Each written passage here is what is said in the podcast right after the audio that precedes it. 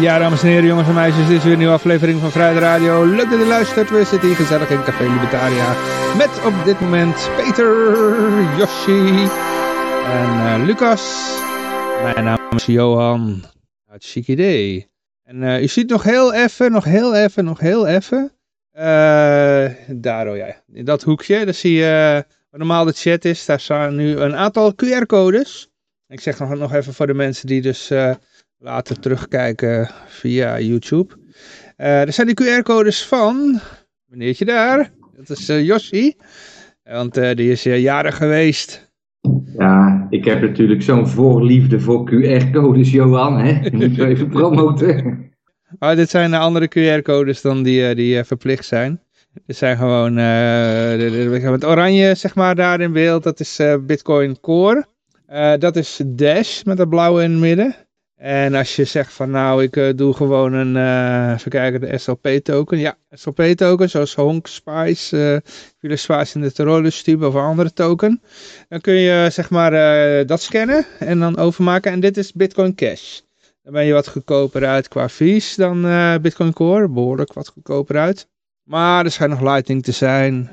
Als je dat wil proberen, eigen risico. Um, goed, ja.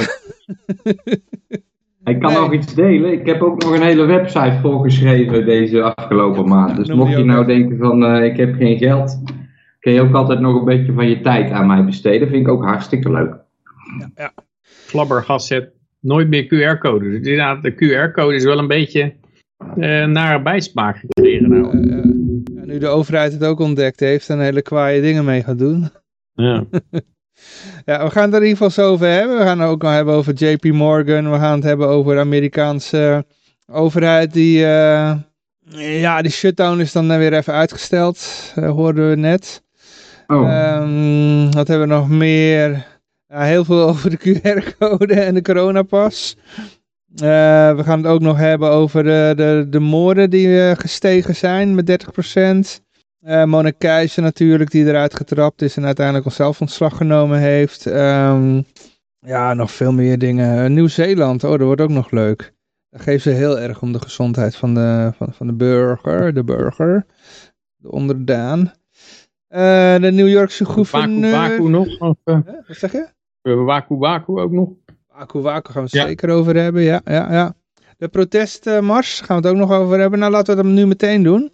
Want uh, er kwam ook vanuit de Telegram uh, groep kwam er ook nog, uh, ja dat was Bas, die, die kwam met het idee van, hey, zullen we gewoon met elkaar afspreken? Vond ik ook een goed idee. Dus ik sta om 12 uur bij Krasnapolski. Of ongeveer, het kan ook zijn dat ik iets later ben, weet je wel, tien over 12. Dus laten we gewoon, mijn idee was gewoon Krasnapolski. Dus de hoeken, Warmoestraat, de Dam, achter het monument op de Dam. Heb je zo'n hotelletje en daar... als je daar gewoon gaat staan, als je vanzelf een dik mannetje voorbij ziet komen met een kop als mij, dan, uh, dan weet je dat ik het ben. ja, dus uh, ja, ik weet niet, Peter, ga je ook nog gaan? Uh, um, wat is dat voor iets dan? Zondag, protest, op de uh, okay. weer een protestmars. Mm. Um, ja, misschien wel, denken. Lucas, jij ook, hè? Ja, dat weet ik nog niet, want ik heb later op de middag wel een activiteit op de hockeyclub. Dus ik, ik weet het nog niet. Oké, oké, oké. Ik zal eventjes vertellen, op, uh, in Amsterdam op zondag, volgens mijn telefoon, oh hier, gaat het regenen. 100% kans op regen. Oh, ze hebben hmm. harp ingezet. Ik zou wel een, uh, een paraplu meenemen als ik hier was. Ja, ja, ja. Ja, misschien anders zou het het waterkanon zijn van de Amsterdamse politie. ja. Nou ja, we zullen het zien. Hè. Ik, ga, ik zal uh, via de Facebook Live zal ik, uh, meekijken. Ik ga uiteraard weer streamen, denk ik. Dus uh, ja, ik zit toch nooit boven. Streamen van de regen. Oh ja, oh, dan moet ik wel uitkijken natuurlijk. Als het heel hard regent, dan kan ik dat beter niet doen. Moet je een geel parapluutje voor je telefoon kopen, Johan? Ja, ja. Goed, nou ja, tot zover de, de officiële mededelingen. Um, ja, laten we gewoon uh, beginnen met, uh, beginnen met het vaste rubriekje. Uh, dan moeten we natuurlijk even, ja, dat is het einde van de QR-codes, links. Nou, dan zullen wij alvast de goud, zilver en de bitcoin doen. Wel ja, hartstikke ja. idee. Goud 1756. het onderuit gegaan nadat de dollar wat sterker werd. En ja, de dollar wordt natuurlijk sterker omdat ze op het punt staan het schuldenplafond weer te verhogen. Dat is uh, terugkerend drama altijd. Elke keer weer. Wow, dat wordt een government shutdown. Oh, de hemel valt naar beneden. En dan aan het laatste moment. Dan krijgen al die ambtenaren een maand uh, later hun salaris. Dan ja, die ook nog even te werken. Maand vakantie. Zouden ze het voor elkaar krijgen, denk je dat ze dit jaar, net als uh, een aantal jaar geleden met Trump, dat ze het echt hoog op laten lopen en, uh, en, en, en er een hele show weer van maken? Of, of zou er al ja, zoveel aan de hand zijn dat ze denken van nou, misschien is het wel eens verstandig als we het gewoon even vluchten doorheen jagen, dat niemand het erover heeft? Ja, ik heb het idee dat het wel weer een hele show moet worden. Ook omdat er weer vele triljarden mee gemoeid zijn nou. Hè. Het is weer een triljardje hier, drie triljard daar. Uh, of biljoenen moet ik dan zeggen. Het is, het is, eigenlijk natuurlijk te absurd voor woorden wat er aan de hand is. Want als je er dieper over nadenkt, dan is dus de dollar de wereldreservemunt. En dan gaat nu de Amerikaanse overheid beslissen of de wereld nog geld kan gebruiken eigenlijk. Hè? Dat is hoe je het een beetje moet zien. Ja, dus de hele wereld wordt gegijzeld door dat schuldenplafond in de VS. Want al die landen ontvangen van de VS hun, uh, hun budget. Ja, maar het is nog, nog, toch nog steeds zo dat als jij dollars hebt in, in Oekraïne, kan je die gewoon blijven gebruiken. Het is niet hiervan afhankelijk. Het is alleen of de overheid nog meer schulden mag aangaan. Nee, maar je hebt altijd, als, als, als ze dus in de VS nieuwe schulden aangaan, dan is een deel van dat geld wordt altijd aan buitenlandse machten uh, gegeven. Want dat is in de VN overeengekomen. Egypte ontvangt 5 miljard voor, voor dingen. En, en dat komt allemaal uit de VS. En ja, dat zou dus betekenen dat de, de, de, de afspraken in de Verenigde Naties geen doorgang zouden vinden omdat de VS een schuldenplafond heeft bereikt. Nou, dat is natuurlijk heel raar. Ja, ik, ik doe het altijd, uh, doe denken aan een alcoholist die naar het café gaat en die dan een bierplafond voor zichzelf instelt. En dan zegt oké, vanavond niet meer dan nog, nog zes biertjes. En dan komt hij bij de, bij de vijf en een half. En dan zegt hij, nou ja, ja, ja weet je wat, het bierplafond moet maar even verhoogd worden naar, naar, naar zeven, dan de acht. En, ja, en elke keer erover gaan hebben. Oh, wat zijn de voordelen en wat zijn de nadelen? En dan toch nog maar eentje extra wordt. Ja, ja. maar dat hele verhaal was ooit van de centrale bank die moest dan onafhankelijk zijn van de overheid. Want anders dan zou het helemaal geen vertrouwen inboezemen. Want dan, dan drukt de centrale bank geld gewoon voor de overheid en dan zou het gelijk uit de hand lopen. Dat, dat weet iedereen, wist destijds iedereen wel. En toen hebben ze gezegd van nou, uh, er zit beveiliging in. A, dat uh, de centrale bank die mag niet direct schuld verkopen van de overheid, maar alleen van private partijen in de, op de secondary market. En er is een schuldenplafond uh, waar, de, waar de overheid niet overheen mag gaan. Nou, het eerste is gewoon omzeild, omdat als die private partijen weten dat ze het gelijk met winst kunnen doorverkopen aan de centrale bank, ja, dan, dan, dan is het natuurlijk eigenlijk geen is het eigenlijk bijna een directe verkoop. Uh, wat, wat, maakt het nou uit of een private partij dat vijf minuten vasthoudt en er dan één, één promiel winst op maakt bij doorverkopen. En, en, die, en dat andere schuldenplafond, dat is eigenlijk ook niks waard, omdat het gewoon uh, elke keer wordt er een hoop stuntdrama en, en dan uiteindelijk gaat het toch altijd weer omhoog, het schuldenplafond. Ja. En het zal nu ook weer gebeuren. Ja, de vraag is hoeveel drama, dat is eigenlijk de enige vraag. Labbegas zegt, ja, de democraten hebben meerderheid, dus... Ze kunnen gewoon doordrukken. Ja. ja, maar dat willen ze dan niet, want dan zijn ze alleen verantwoordelijk voor uh, als het misgaat. Zo. Ja. Oh, dat kunnen we ook nog heel even En er is een democrat die is ook tegen, geloof ik, uh, las ik. Een democrat die, die zei van, maar, maar, dat is meestal een beetje grandstanding. Van ik wil meer, in mijn, uh, meer voor mijn staat binnenhalen. Ja. En even je, je momentje pakken. Dan schrijven ze allemaal even je naam op. Heb je dan nog gezien van de Ocasio-Cortez die op matje geroepen werd? Die wilde tegenstemmen tegen al die uh, miljarden die naar Israël gingen, naar het defensiebudget. Hè?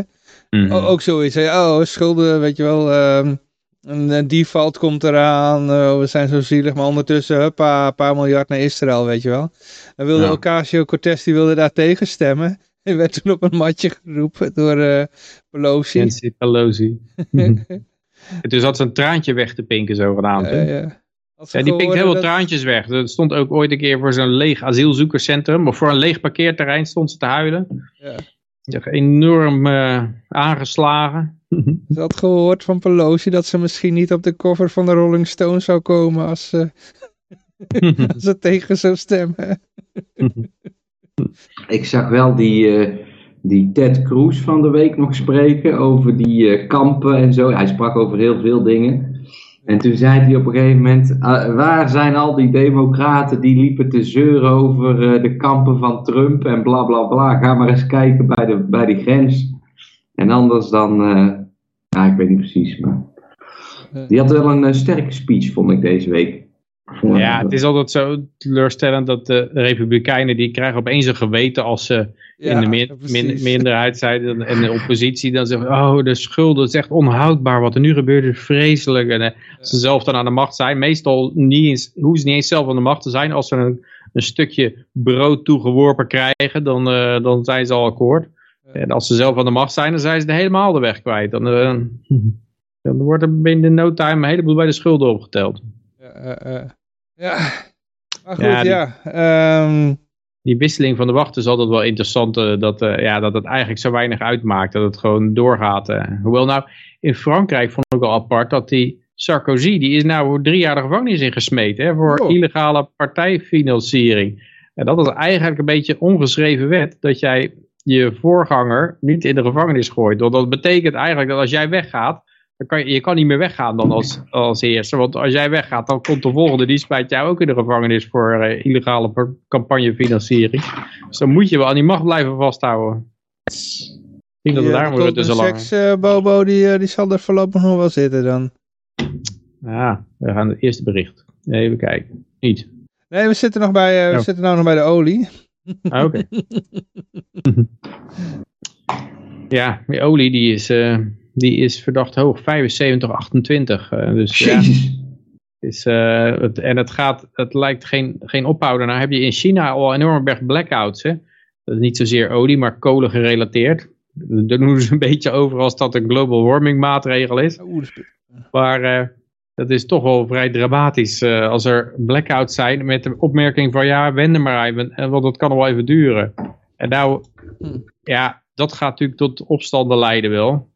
Uh, daar staat er, uh, Beijing orders energy firms to secure supply at all cost.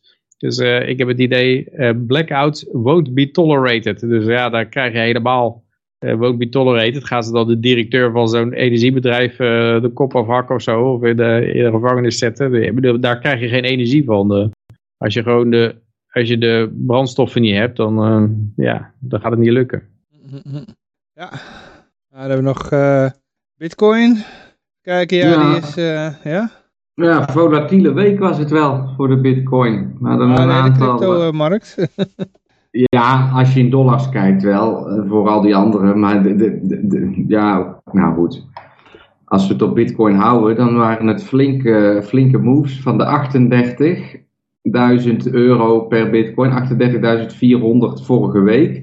Hebben we in één streep naar beneden op een gegeven moment de 34.800 aangetikt. En toen zijn we weer terug naar de 38 en weer naar de 35 en nu weer op de 38. Dus het is, uh, ja, het was behoorlijk uh, euro. euro. En jij wil het altijd in euro's weten. Ja, oké. Ik zit nou, uh, ik denk ik doe nou weer even een... Uh... nou ja, laten we nou, Johan, laten we, do, laten we het voortaan doen in dollars. Want het is eigenlijk ja, een daarom, beetje... De wereldreserve dus is dat. Dat is echt een baken van vertrouwen. Dus laten wij dat ook ons aanhouden. Ik heb ja, ik vind dollar wel... uh, erbij gehaald. Nou, dan, dan, doe ik het even in dollars. Dus we stonden op 45.100. Gingen we helemaal naar beneden naar 41.000. En van de 41 weer naar de 44. En van de 44 naar de 41. En nu weer op de 44. Dus het waren ja, behoorlijk scherpe bewegingen ook elke keer. En uh, ja. Het sentiment is al een tijdje extreme fear nou weer. Dus het is meestal een goed moment om te kopen, toch? Uh, ja, ja ik denk... ziet wel dat hij een beetje uit uh, zijn triangle aan het breken is, hè? Als je hier zo'n uh, zo'n denkbeeldig lijntje neerzet, dan zie je dat hier uh, eruit aan het breken is. Dus, uh, ja. Breken naar boven? Zeg je? Breken naar boven? Ja, naar boven, ja, ja, ja. Ah, oké. Okay. Is dat zo'n lijntje en dan zit je hier, hey. Ja, dat hoeft nog, hij kan dan weer eronder zakken hoor, dat is ook vaak gebeurd. Ja, maar ik ga er even vanuit dat dat gaat gebeuren. Jij ziet nog een, nog een lager inkoopmoment. Kijk, hier, hier breekt hij uit. Ja. Ik vind het zelf persoonlijk, ik had dus eh, heel iets anders verwacht eigenlijk deze maand. Ik had niet verwacht dat het naar beneden zou gaan. Dus ik vind het toch ik wel, weer... Ik wel, het is uh, altijd uh, september heb je altijd een sell-off. Dat is gewoon een, uh, ieder, ieder, jaar is dat. Een wet van even... mede en persen. Huh? Ja. Een wet van mede en persen. Maar het heeft voornamelijk te maken met de dollar sterk. Huh? De dollar sterker worden, bitcoin is altijd moeilijk. Ja, nou, no, dat oktober, november zijn altijd groene maanden. En dan heb je in december heb je ook altijd weer een sell-off. Dus, uh... Ja, november is meestal wel altijd een hele goede maand inderdaad. Ja, ja en dan ja, heb je dan die, uh, die Bitcoin ETF hè, die uh, eraan zit te komen. Dus daar gaan we het zo meteen ook nog even over hebben. Ja, maar die wordt, dat is dan meestal de piek, Johan. Als die ETF uitkomt, dan is ja. het een piek en dan moet je hem shorten. Ja, ja dus maar ja, begin december. Dit is het einde van het genot. Als, nou, als, je deze, als je deze grafiek zo ziet, dan is het eigenlijk wel, of we zitten nu dus, ja, volgens mij moet die echt nog een heel stuk hoger gaan hoor, dan dit. En ja, dan kan je lekker doorschieten naar de 100.000 of zo. Ja, de, volgend jaar pas. Ja, ik weet niet, misschien dit jaar dat hij in één keer bam omhoog ziet. Dus, uh... Je weet toch nooit precies, weet je wel, er gebeurt iets en dan gaat ineens ja. uh, miljarden erin. Zelfs dat zat je op een gegeven moment deze maand met de Litecoin zag, met het fake nieuws dat ze bij, door Walmart uh, geaccepteerd zouden worden. En dan staat hij gewoon in vijf minuten staat die 25% hoger. Want zodra dat er een keer serieus geld in gaat, dan, weet je wel, dan is er gewoon geen plafond.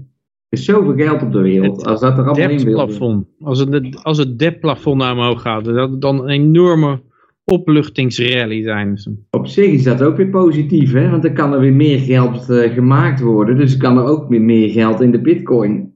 Hm.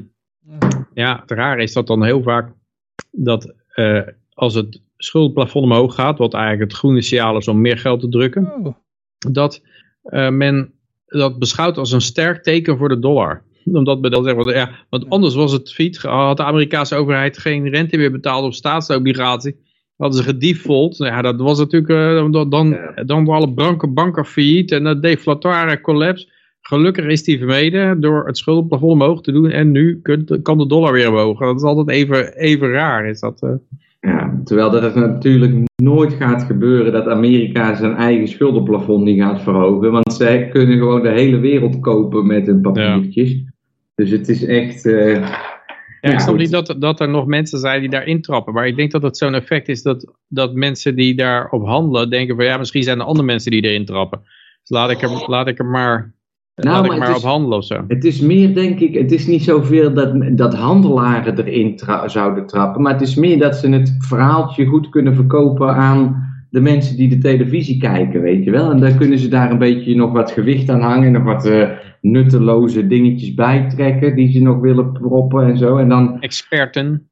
Ja, en, en dan kunnen ze zeggen, ja, want uh, ja, er is nou heel veel discussie, maar ja, het moet wel omhoog, want de klimaatverandering moet uh, wel bekostigd worden natuurlijk, dat wij al die veranderingen doen. Dus het is echt nodig dat het omhoog gaat. En dan kunnen ze op die manier een beetje het narratief al masseren voor het volgende jaar.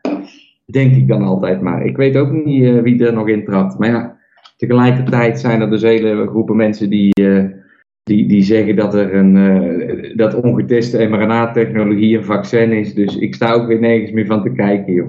hey, de definitie is aangepast, dus klopt weer. Ja, ik heb ook, want nu zijn ook de, de, de, de wappies, om ze maar even zo neer te zetten, die zijn nu ook weer gaan veranderen. Hè? Want die noemen het nu ook geen gentherapie meer. Ik weet even niet, ik heb het nou een paar keer gehoord, maar het is nog niet blijven hangen. Maar de fabrikanten geven het een specifieke naam en dat nemen ze nu allemaal over. En dan noemen ze geen gentherapie, dat hebben ze er weer uitgegooid.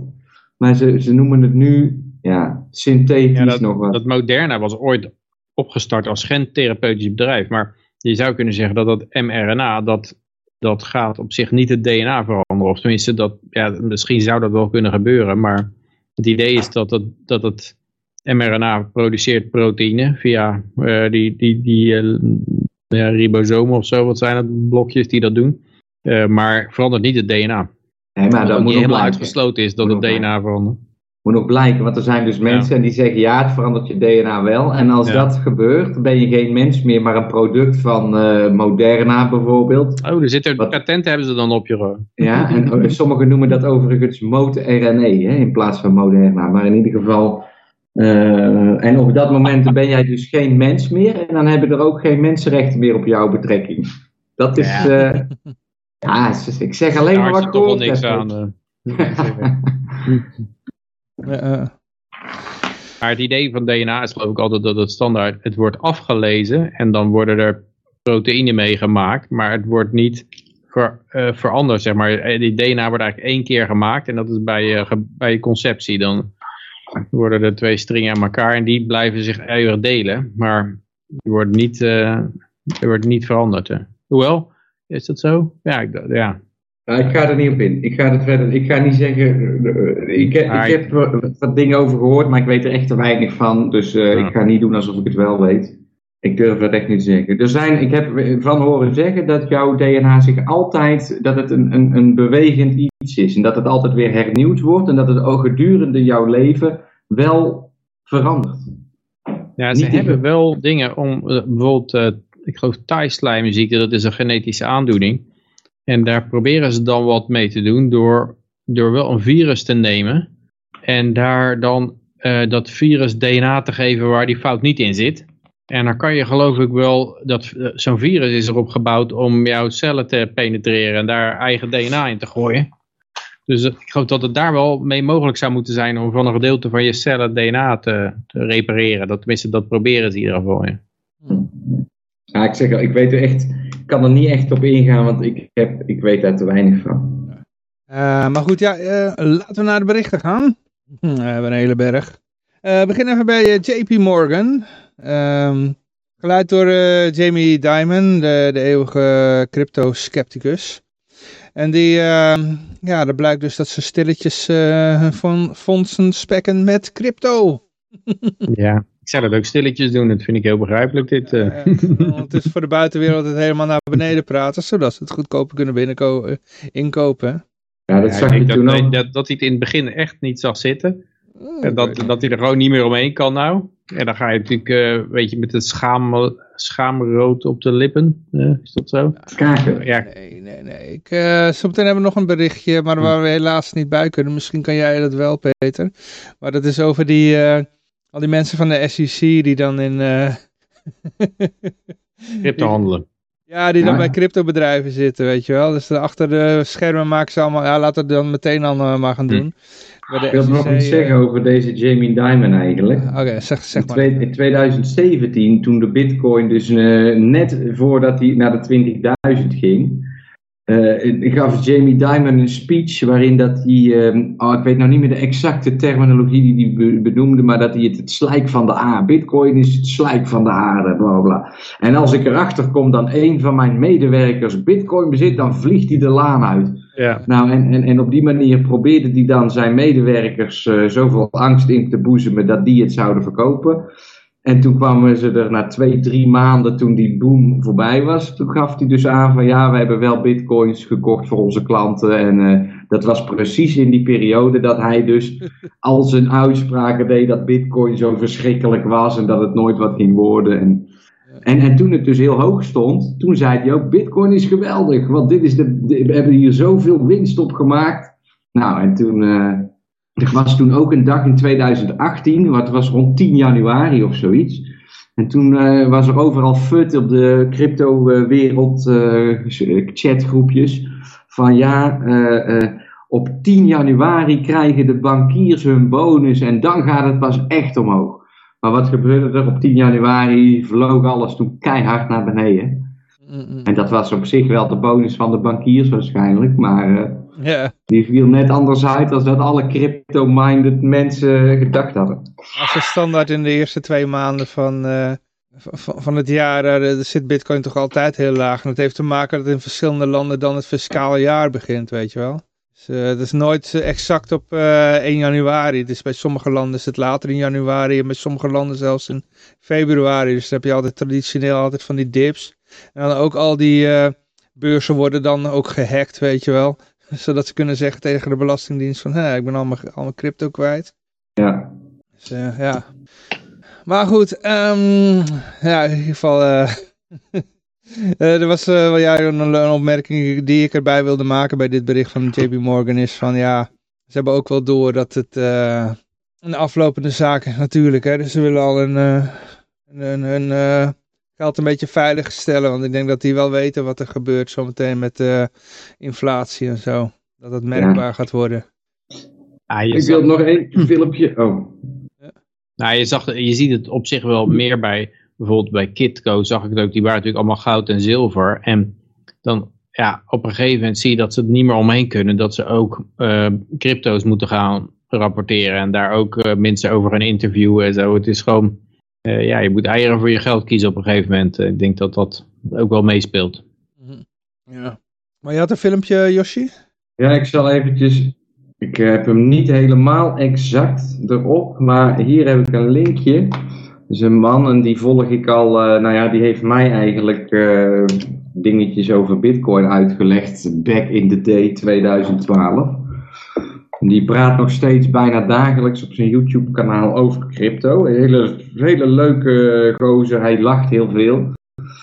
En uh, waarom noem ik hem nou, waar hadden we het over? Hoe heet hij? Uh, ik neem aan geen Max Keizer hè? Nee, het is uh, Da Vinci heet hij, en noemt hij zichzelf. Oké. Okay. En um, DaVinci J15 is zijn YouTube. Oh ja, die had wel heel vroeg bitcoin hè? Ja, ja, ja. En die 1, heeft 1 dollar of zo? Ja, hij, zei, nee, hij heeft een filmpje ooit, dus zijn meest bekeken filmpje komt uit 2012 of 11. Of nee, ja, misschien, misschien wel 13, misschien 2013. Maar daar zei hij, koop voor 1 dollar aan bitcoin, want het opwaartspotentieel is gigantisch en anders verlies je 1 dollar. Nou, en dat filmpje, dat, uh, dat doet het wel goed van hem. Die heeft, die heeft een paar miljoen hits. Um, maar gisteren had hij een stukje, want hij maakte er hele mooie segmentjes van. En daar zei hij dus in dat er nu in Amerika regulering is voor banken die bitcoin aanhouden. Dat ze voor elke bitcoin waarde die ze hebben, moeten ze evenveel dollars in reserve houden.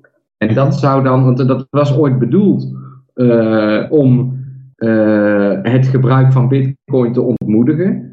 Maar nu dat we een paar jaar verder zijn, zitten die banken ermee. Want als ze dan 100.000 bitcoins zouden kopen en die prijs die gaat ineens keer 10, dan moeten ze ook zoveel dollars apart gaan zetten. Want dat is de regulering die ze erop gemaakt hebben. Dus um, ja, je moet het filmpje maar kijken. Ik weet, ik kan, maar dat was, was wel een grappig, uh, grappig stukje. Er kwam ook, volgens mij werd Jamie Dimon daar ook in genoemd. Want JP Morgan had daar ook een stukje uh, attentie in. Of er ging ook een stukje van zijn aandacht naar uit.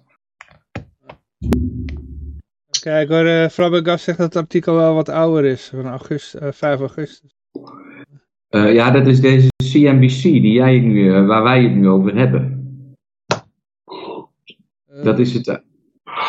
Dat is het JP Morgan artikel van CNBC, van de ja, punt 1 ja, ja, ja, ja, klopt, klopt, klopt. Ja, ja, ja is inderdaad een iets ouder artikel, ja. Ja, klopt, klopt. En als we daar nu op terugkijken. Uh, nou goed.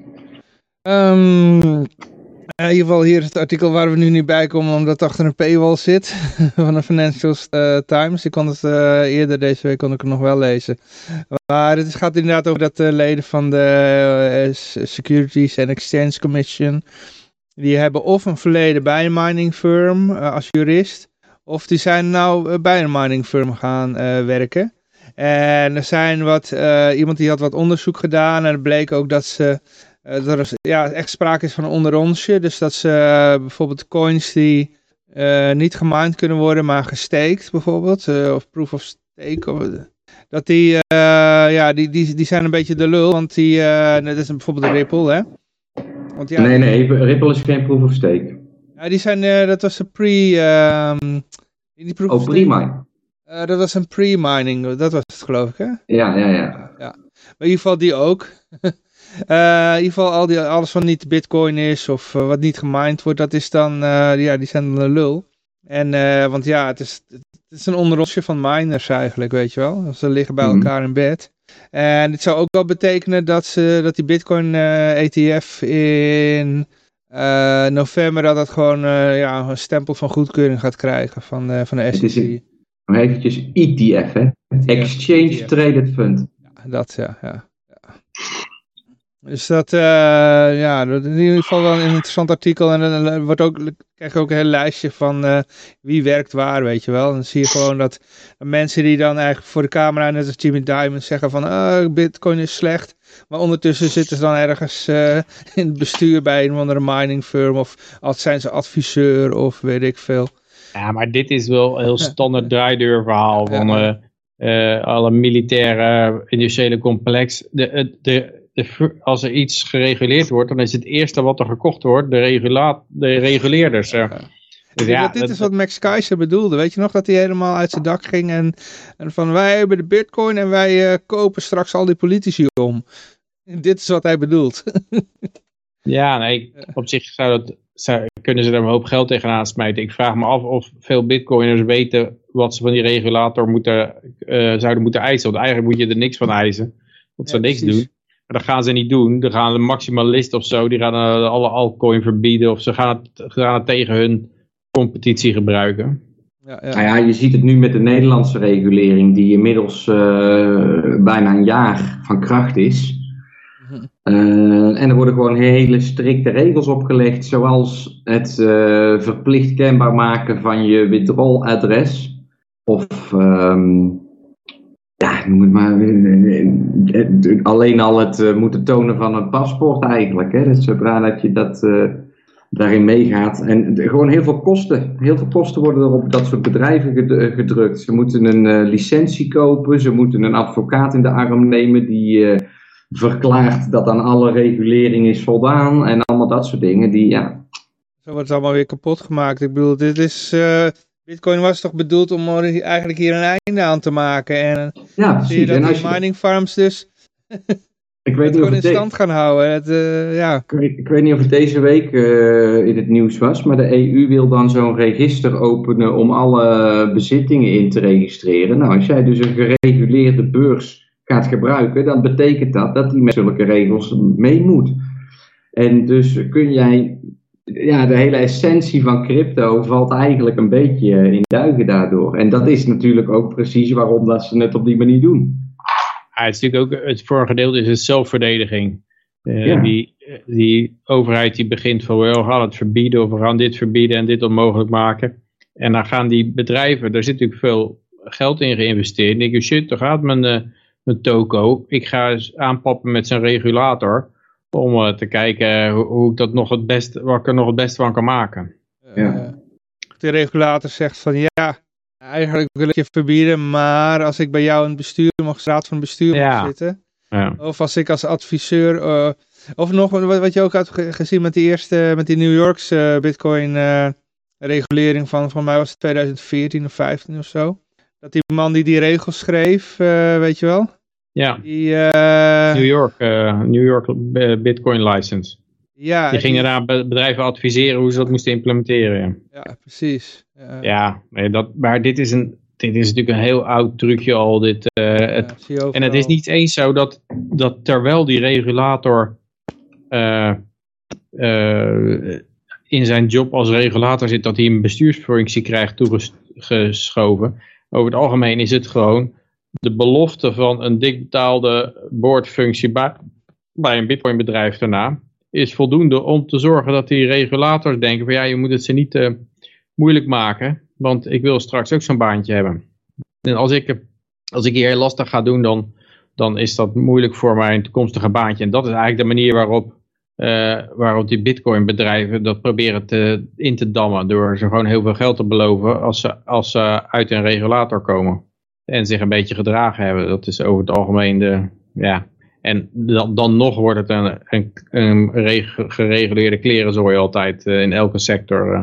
Mm Want veel bedrijven denken onterecht, denk ik, dat ze ja, met veel geld kunnen we invloed hebben op de regulator. En ja, dat lijkt altijd wel zo. Maar uiteindelijk hebben zij toch alle wapens in de rechtbanken. En uh, is net zoiets als die Pfizer en die, al die bedrijven, die, die denken nou oh kijk, we kunnen de overheid gebruiken om bakken met die vaccins te slijten en zij kopen het voor ons en wij hebben, alle geen, we hebben geen aansprakelijkheid meer en als mensen dood neervallen krijgen we nog ons geld.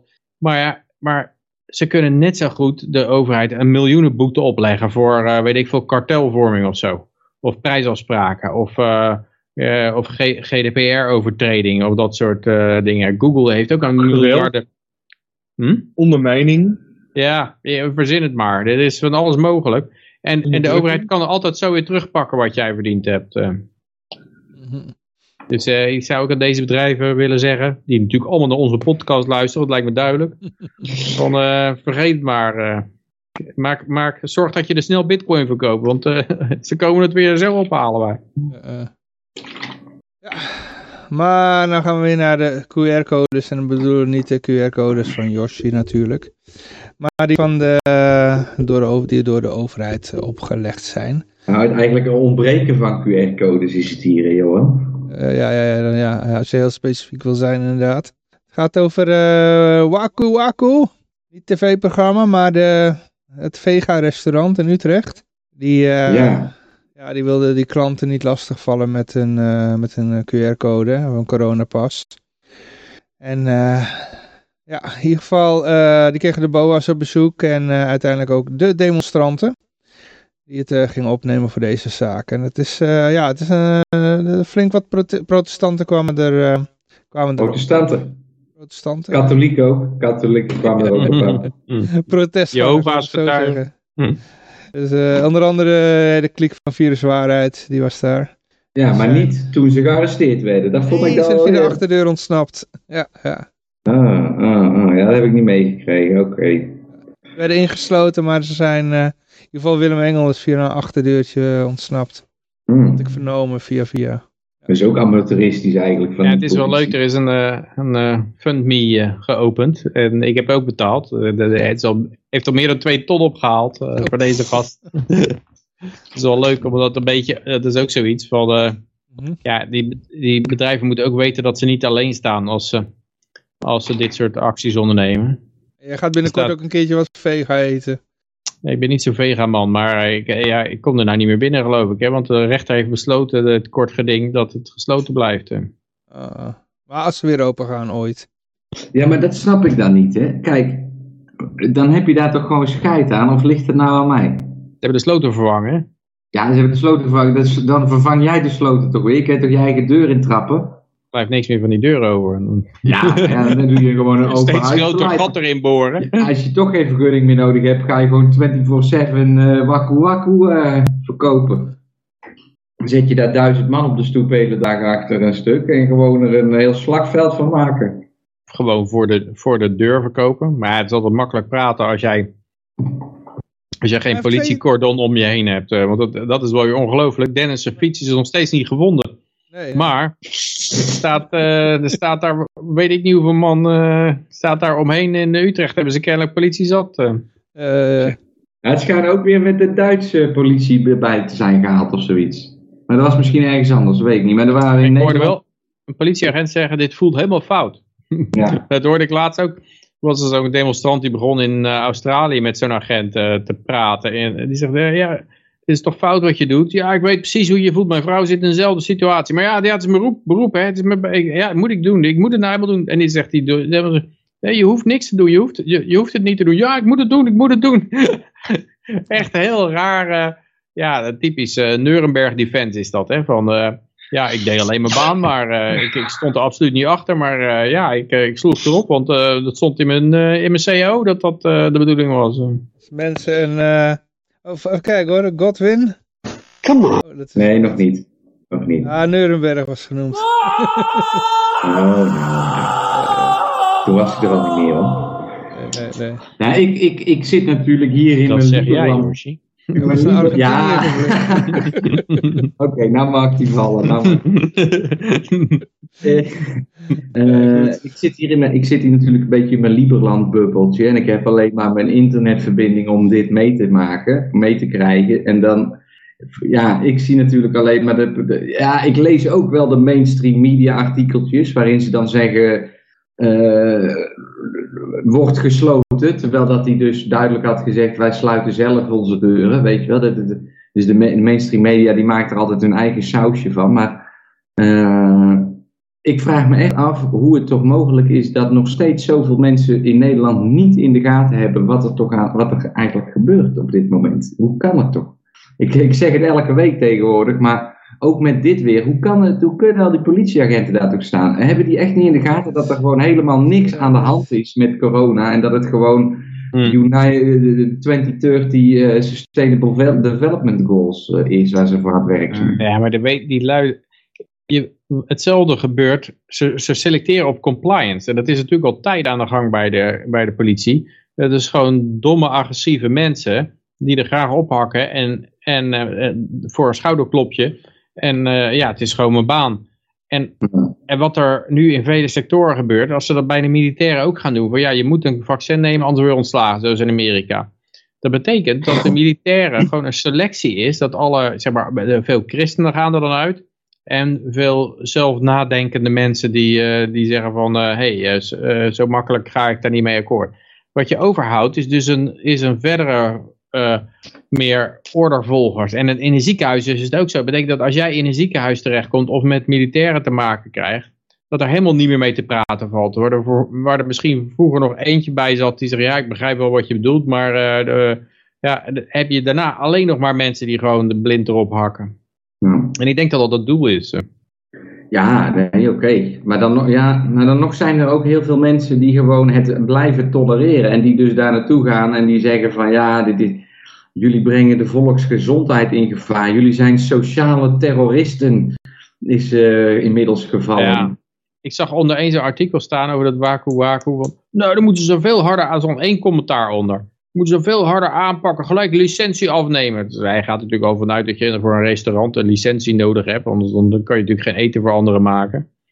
En, uh, maar, maar, en het is, dat zijn natuurlijk altijd mensen die zelf nooit een pistool pakken om, om uh, zo'n zo bedrijf te sluiten. Dat zijn mensen die, uh, die, de, die, die heel laf zijn en de politie erop afsturen.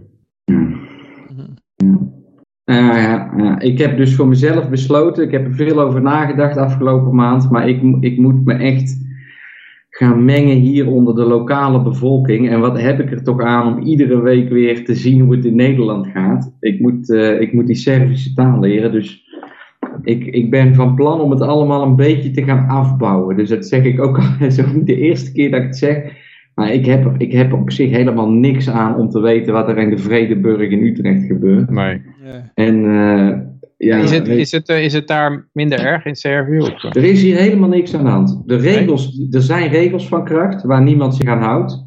Hm. En uh, ze hebben toen vorig jaar in juli uh, zijn ze het parlement binnengedrongen. Toen wilden ze een tweede lockdown in Belgrado invoeren. Oh ja.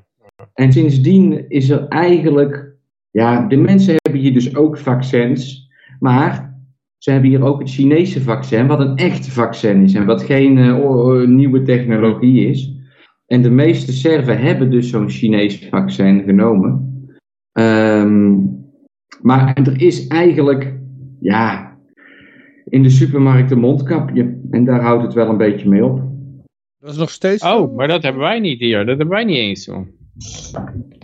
Nee, ja, dat houden ze er hier. Dus dat, dat, mondkapje, dat, uh, ja, dat zit er wel in. Ja. Ik heb het idee dat je dat in veel landen hebt. Eh, dat, uh, in Oekraïne hebben ze ook nog steeds een mondkapje in de supermarkt. Dat houden ze gewoon maar, houden ze er ook dus, in. Als je dus je mondkapje onder, op je, als je hem als kinmasker gebruikt, zeg maar, dan is er ook niemand die wat zegt, weet je wel. Het gaat er alleen om dat jij twee, twee elastiekjes om je oren hebt en of dat ding nou voor je mond of voor je ogen zit belangrijk, dat je, zoals dat bij het is belangrijk dat je oren heel wijd uitsteken. Dat is, ja.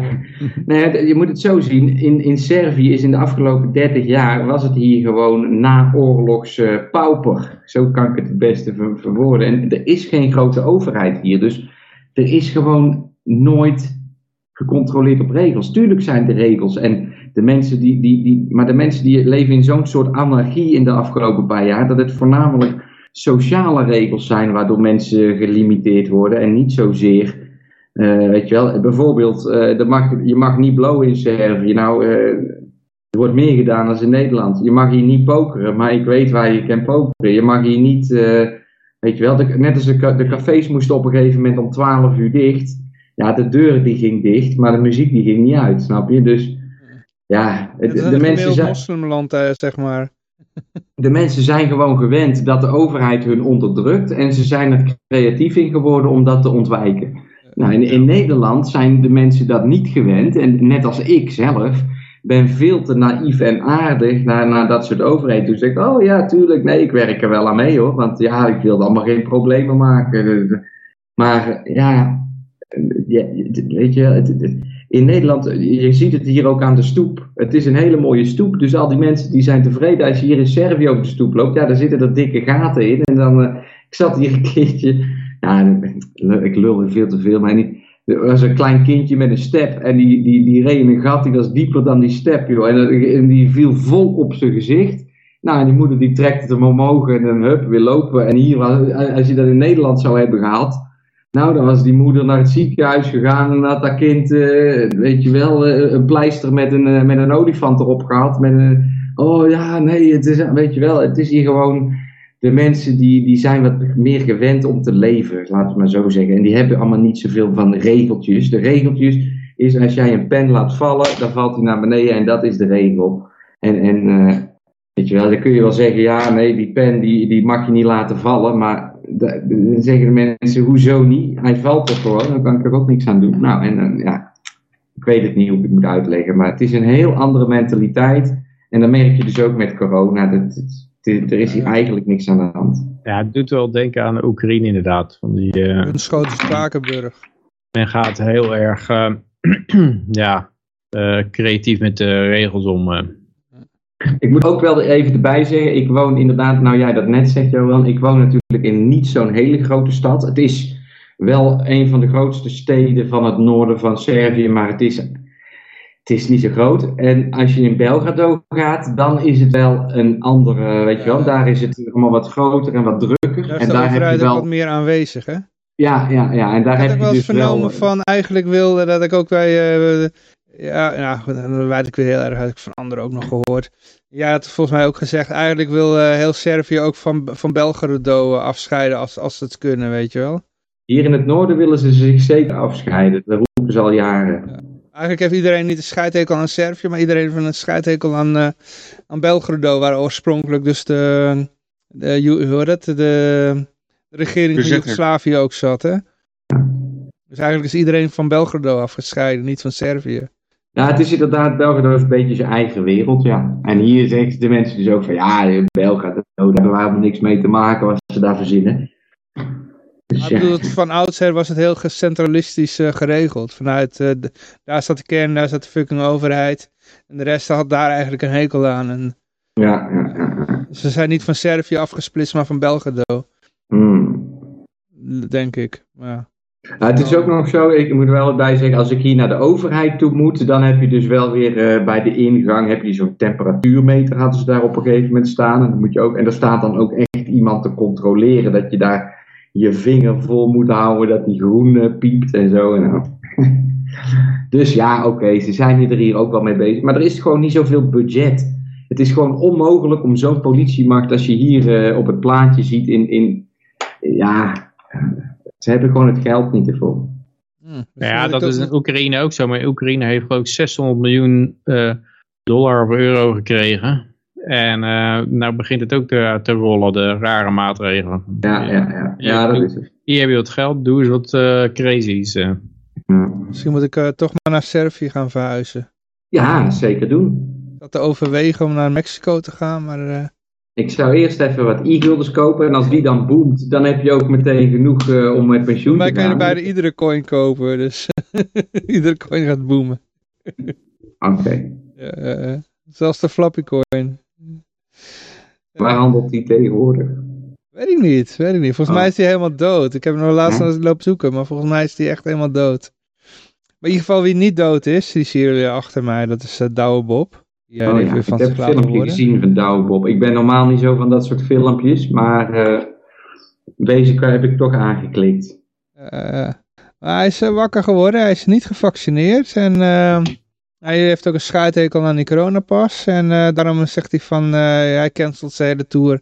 Hij vindt het discriminatie en ja, hij wil daar niet aan meewerken. En ja... Persoonlijk vond ik, persoonlijk vond ik Jan Dino, want die wordt hier ook genoemd, die vond ik sterker nog in zijn okay. betoog en zijn dingen.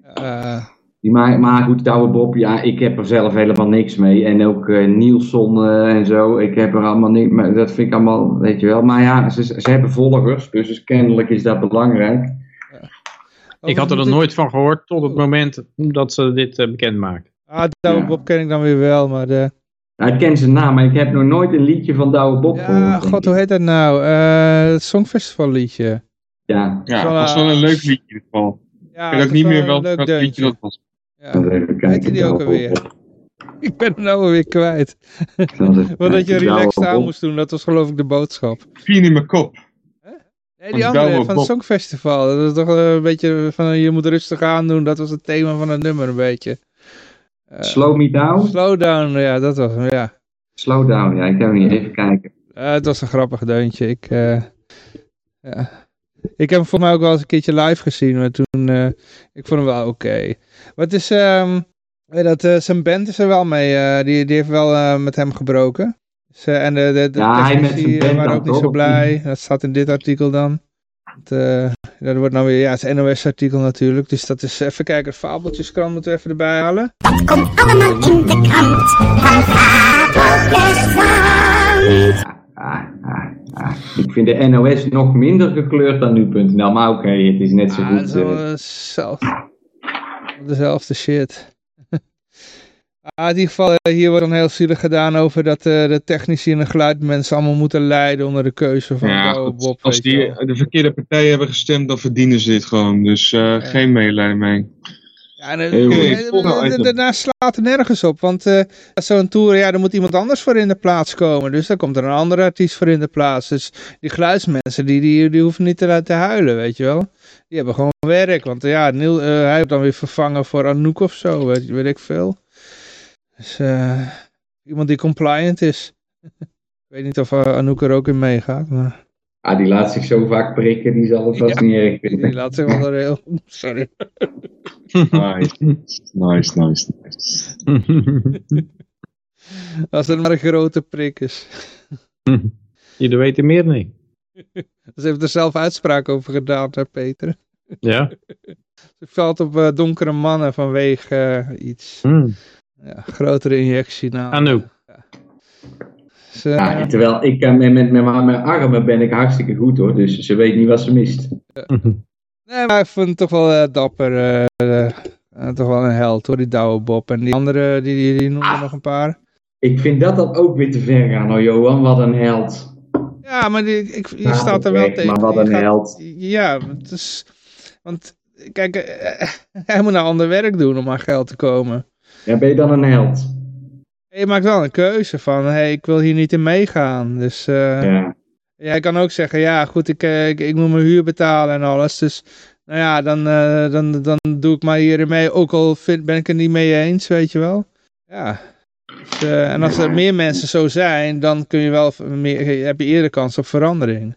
Als iedereen maar in meegaat en het hoofd buigt en zegt, ja, het is maar mijn baan, weet je wel. Ja, dan ben je net als een politieagent die zegt van, nou ja, ik ben het er niet mee eens, maar ik knuppel je wel uh, tot moes. Weet je wel? Ik vind een held, vind ik te veel. Maar goed, oké, okay, we noemen hem een held. Jij mag het een held noemen. Ja, dit, dit, dit, dit, kijk, het is, ja, hoe noem jij het dan? Gezond verstand. Ja, okay. Hij gebruikt zijn gezond verstand. Ja, maar je moet wel een bepaalde nou keuze maken die negatieve consequenties voor je kan hebben. Ik bedoel, uh, hij wordt op, misschien, ja, misschien heeft hij gewoon heel vroeg bitcoin gekocht en kan hij dit permitteren. Maar... Uh... Nee, nee, nee, nee, ik denk, hoezo heeft dat negatieve consequenties? Als hij wel meegaat in die prik, wat zijn dan de negatieve consequenties? Hij maakt gewoon een keuze. Ja, en om dat nou heldhaftig te noemen, ja, dat vind ik een beetje ver gaan. Maar hoe moet hij dan aan zijn geld komen nu? Ja, Johan, ja. uh, duizend en één manieren. Net alsof dat hij nou geen muziek meer kan maken. Hij kan toch gewoon uh, een Twitch... Ja, muziek maken alleen, maar daar verdien je in Nederland niks mee. Hè? Je verdient puur aan uh, concerten en dat En al, al zijn royalties, die blijft hij gewoon ontvangen hoor. Dus, nou, dan moet je in het buitenland een hit hebben. Als je in Nederland alleen maar een hit hebt, dan verdien je er niks aan. En zo'n songfestivalnummer? Ik weet niet oh, dan ben je veel... misschien sowieso je royalties kwijt, misschien. Dat weet nee, ik niet. nee, nee, nee, dat niet. Maar dan moet het genoeg gedraaid worden in het buitenland. En uh, ja, als het alleen maar een... Ja, heel veel van die songfestivalnummers worden nooit een hit. Nee, oké. Okay. Dus, uh, ja. Als het, als het een redelijk wat airplay heeft in het buitenland, ja, dan hou je er wat aan over. Maar dan moet je ook niet vergeten dat de, de Belastingdienst de helft van die royalties inpikt, hè? Als je maar dat op de bank laat staan, dan nemen ze het jaar daarop ook weer de helft daarvan in beslag. Ik wil er nog op zeggen, eh, Douwe Bob maakte zijn besluit bekend omdat hij geweigerd is in een bioscoop. Dus hij deed pas iets toen hij er zelf mee geconfronteerd... Het was niet zo dat hij een maand geleden zei, beste mensen, mocht er ooit een QR-code komen, dan ga ik mijn eh, dingen stoppen, want ik vind dat namelijk slecht. Nee, hij moest eerst zelf geconfronteerd worden met het negatief. En dan zegt hij, ja nee, nou ga ik er niet mee. Dat vind ik geen heldengedrag. Dat vind ik gewoon, oké, je wordt ermee betrokken, je gebruikt gezond verstand en je maakt een keuze. Weet je, Misschien had hij daarvoor helemaal niet over nagedacht. Ja, laten we zeggen dat het dapperder is Nee. dan iemand die gewoon helemaal eh, eh, daarin meegaat. Ah, oké, oké, Ik eh, vind wat dat eh, betreft dus een Hans Steeuwen een grotere held dan Douwe Bob. Ja, ja, ja, ja, ja. Hans Steven is sowieso een grotere held. ja. En die moeten we echt een keer uitnodigen hoor. Ik denk dat hij wel komt. Ja, laten we gewoon een keertje inderdaad een, een berichtje sturen. Eh, Ja. ja, misschien wil hij best wel hier. Ja, ik weet het niet, want ik, denk dat, hij zit bij management, hè? Ik weet niet, moet ik even uitzoeken waar hij zit, want ehm, ik heb eh, toen vroeger in het verleden, in, hoe heet het, eh, lokale omroeptijd, heb ik eh, Henk Westbroek wel eens in de uitzending gehad, toen nog bij de lokale omroep dan, hè?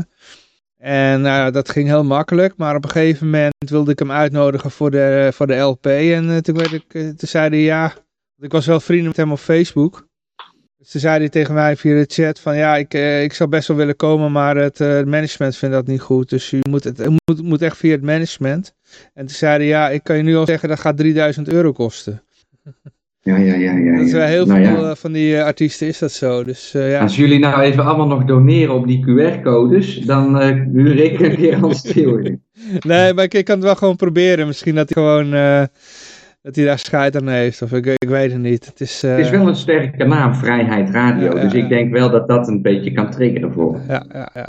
Ik ga het gewoon, gewoon, proberen. Hè? Dus eh, nooit geschoten is altijd mis. Wie niet eh, dat waagt, wie niet wint, wie niet neukt, krijgt geen kind.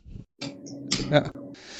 Ehm, maar, even kijken. We waren bij Douwe Bob gebleven. En dan gaan we even verder hoor. Eh, dan gaan we hier naartoe. Oh ja. Hartstikke idee. Volgende artikel mensen.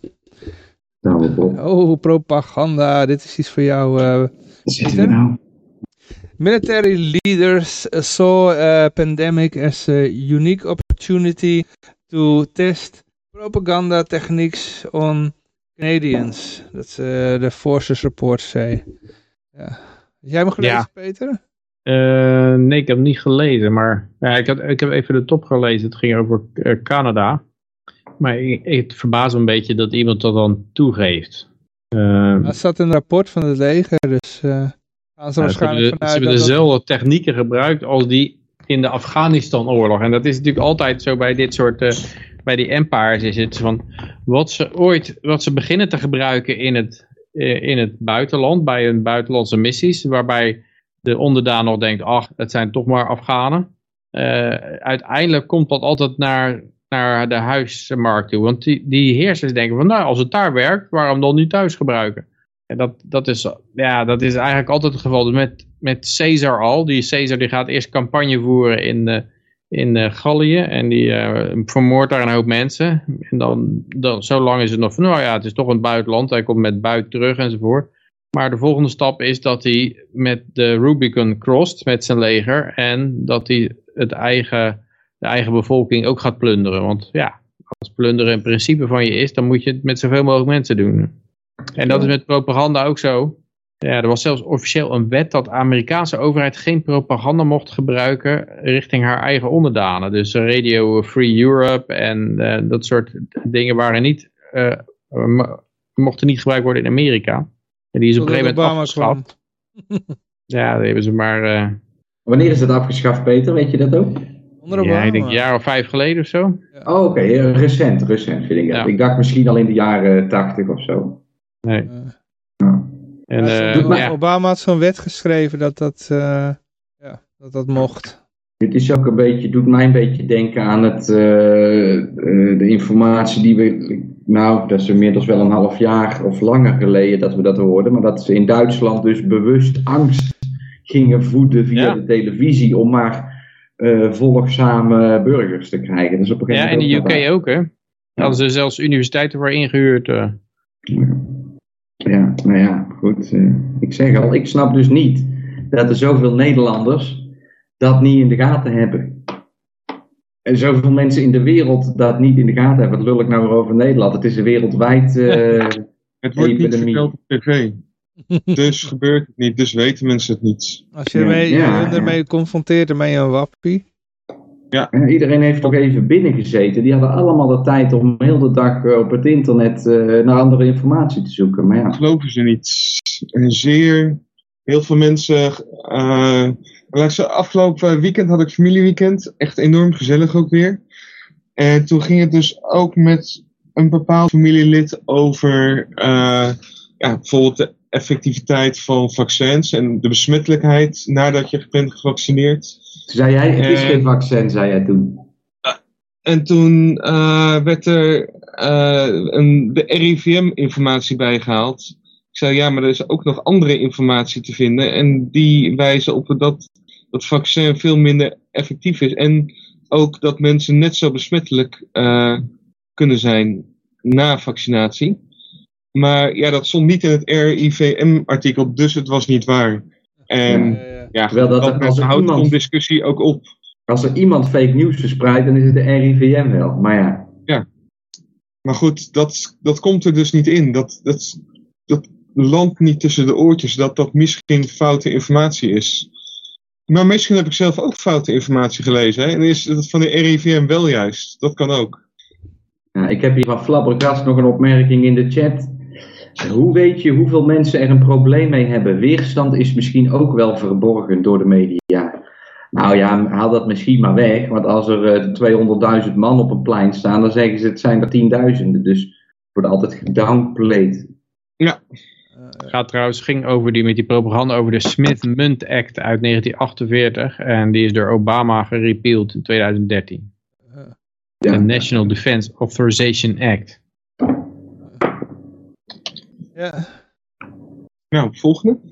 volgende. Ja. Hoi, gaan er snel doorheen. Eh, even kijken. Ja, Zijn ook Chinese klokkenluider. Ja. Ja. Is het waar of niet? Het komt van de Daily zijn- Mail, dan is het waar, jongens. ja, ik weet het niet. Ik heb dit verhaal al tijd eerder gehoord. Dat die military games in Wuhan, dat het daar eh, begonnen was. Maar dat is een beetje een Chinees verhaal. Want maar, de Amerikanen die zeggen nee, het is in de Wuhan Lab of Virology is het eh, begonnen. Daar waren de eerste slachtoffers. En, eh, en de, de Chinezen zeggen nee, de Amerikanen hebben dit verspreid. Daarvoor in oktober 2019 bij de militaire World Games. En dat is hun verhaal. En dat komt uit Fort Dietrich, een, een Amerikaans lab. Eh, Ja, dit is natuurlijk eh, allemaal propaganda.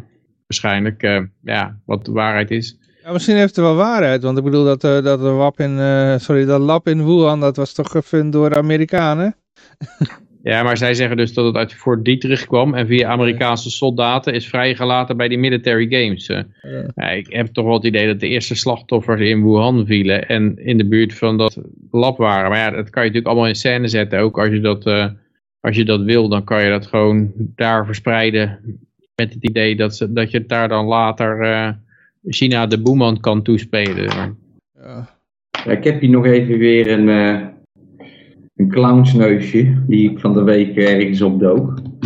Er werd op, gezet, werd op eh, gewezen dat je dus eh, voor die eh, corona-uitbraak had je Event 201, Ja. waarin ze dat helemaal voorspelden. En Simuleren. ja, en toen, en toen zei, volgens mij was dat met Jorren Luca, die deze week met Brecht Arnaert sprak. Oh, Het is wel wel drie, terecht. drie uur aan een stuk, waarin Brecht het bestaan van virussen ontkent. Elk Ja. virus. Oh, joh. Maar eh, eh, in dit geval ging het dan om Event 201. En toen zei hij van ja, ik, ik wilde weten waarom was dat nou Event 201? Wat is die 201? Hm. En, en, en, eh, Is er dan ook een 101? Want dat is een beetje... ja, nou, de- hij, zei, hè? hij zei van, eh, voor mij, de verklaring die ik voor mezelf heb gevonden, is dat de World Health Organization op 20 januari eh, de pandemie uitsprak. Dus event 201, 2001, 20 januari. En dat was dan eh, volgens Brecht Arnaert geen toeval. Nou, maar dat was al veel eerder. Het was al in juli dat jaar daarvoor dat het eh, al actief was. En, eh, dat het, en ook in december waren er al gevallen achteraf. Dus het is helemaal nooit 20 januari geweest. Ik geloof Ja, wel, de niet. officie- wacht even, de, de WHO heeft het op 20 januari officieel kenbaar gemaakt als een pandemie. 20 januari is de datum Oh. van de WHO. Dus ja, natuurlijk waren er van tevoren misschien al wel dingen, maar op 20 januari he- was het een officiële pandemie. En, en dat was volgens Brecht Arnaert geen eh, toeval. Dus ja, de, de, de eerste pandemie waar eigenlijk meer mensen bijgekomen zijn. Want de Ja, maar dat wereldbevolking komt- is eh, gewoon met een miljard gestegen. ja. dat, dat, dat komt dan weer, volgens mij. of, De eh, lockdowns, dat iedereen met elkaar loopt te ketsen, omdat ze niks anders Nee, De ja, geboorteaantallen zijn ook omlaag. En omdat ze in 2009 de definitie van pandemie hebben aangepast. En dat de dat dodelijkheid dat dus geen rol meer speelt. Ja, ja. Nee, ik snap je, ik snap je. Maar goed, ja, even nog terugkomend om dit, eh, dit verhaal. eh ja, kunnen we nog iets aan toevoegen eigenlijk? Eh, dit is de beste man. Ja, maar die is overleden inmiddels. Oké, Of niet? Oh, dat weet ik niet. Ja, ik dacht dat ik dat eh, ergens las. Even kijken hoor. Oh nee, nee, nee, nee, toch niet. Nee, dat is een, het staat verderop in dat artikel, maar al die Chinezen die lijken zoveel op elkaar. Nee, sorry. Hoe durf je dat te zeggen?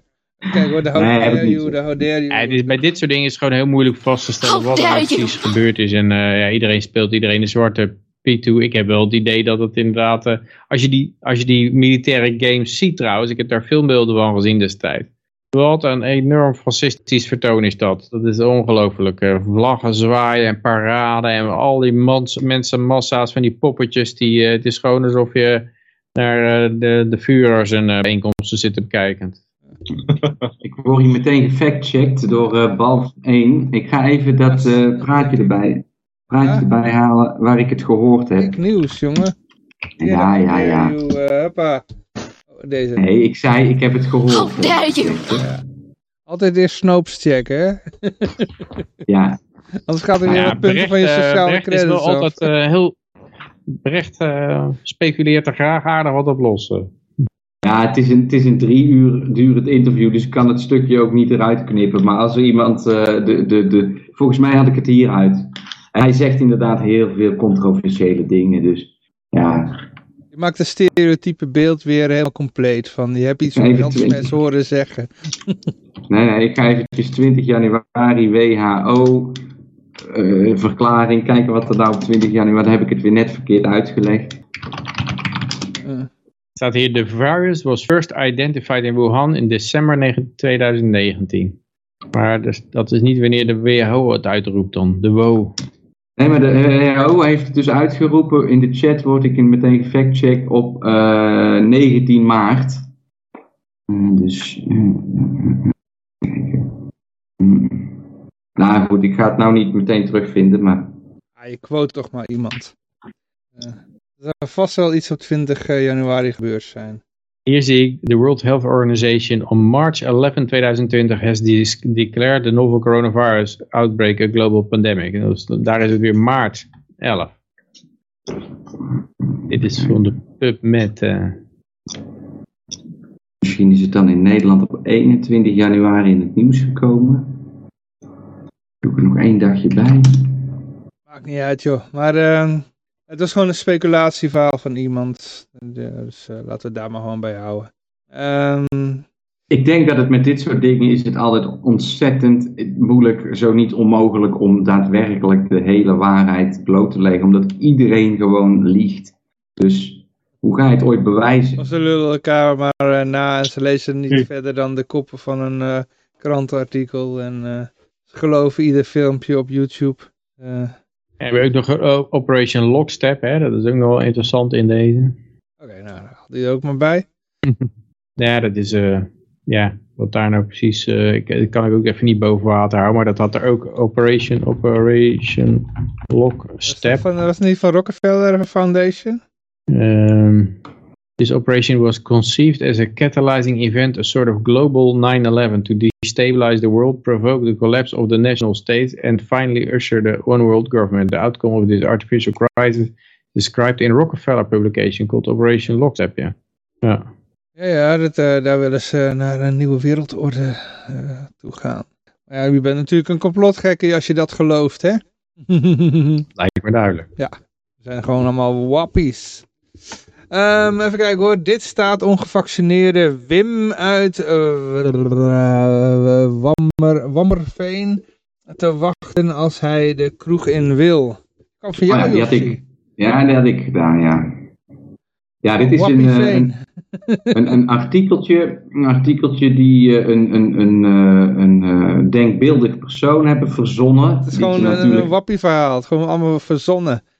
Ja, maar die hebben dus, in, de, die hebben dus in heel Nederland gezocht naar het meest onmogelijke plekje om een test af te nemen. En die hebben toen even berekend hoe lang die man erover bezig was. Als hij bij hem op de hoek naar de kroeg wilde gaan, maar dan een test moest afnemen. Uh. En uh, het, het uh, openbaar vervoer in die regio, die loopt nogal wanordelijk. Dus hij moet met drie treinen en zes bussen en dan is hij in totaal iets van zes uur bezig om die test af te nemen en weer terug te keren. En dan, als die positief is, kan hij het café in. Maar dan is hij dus wel zes uur onderweg en moet hij...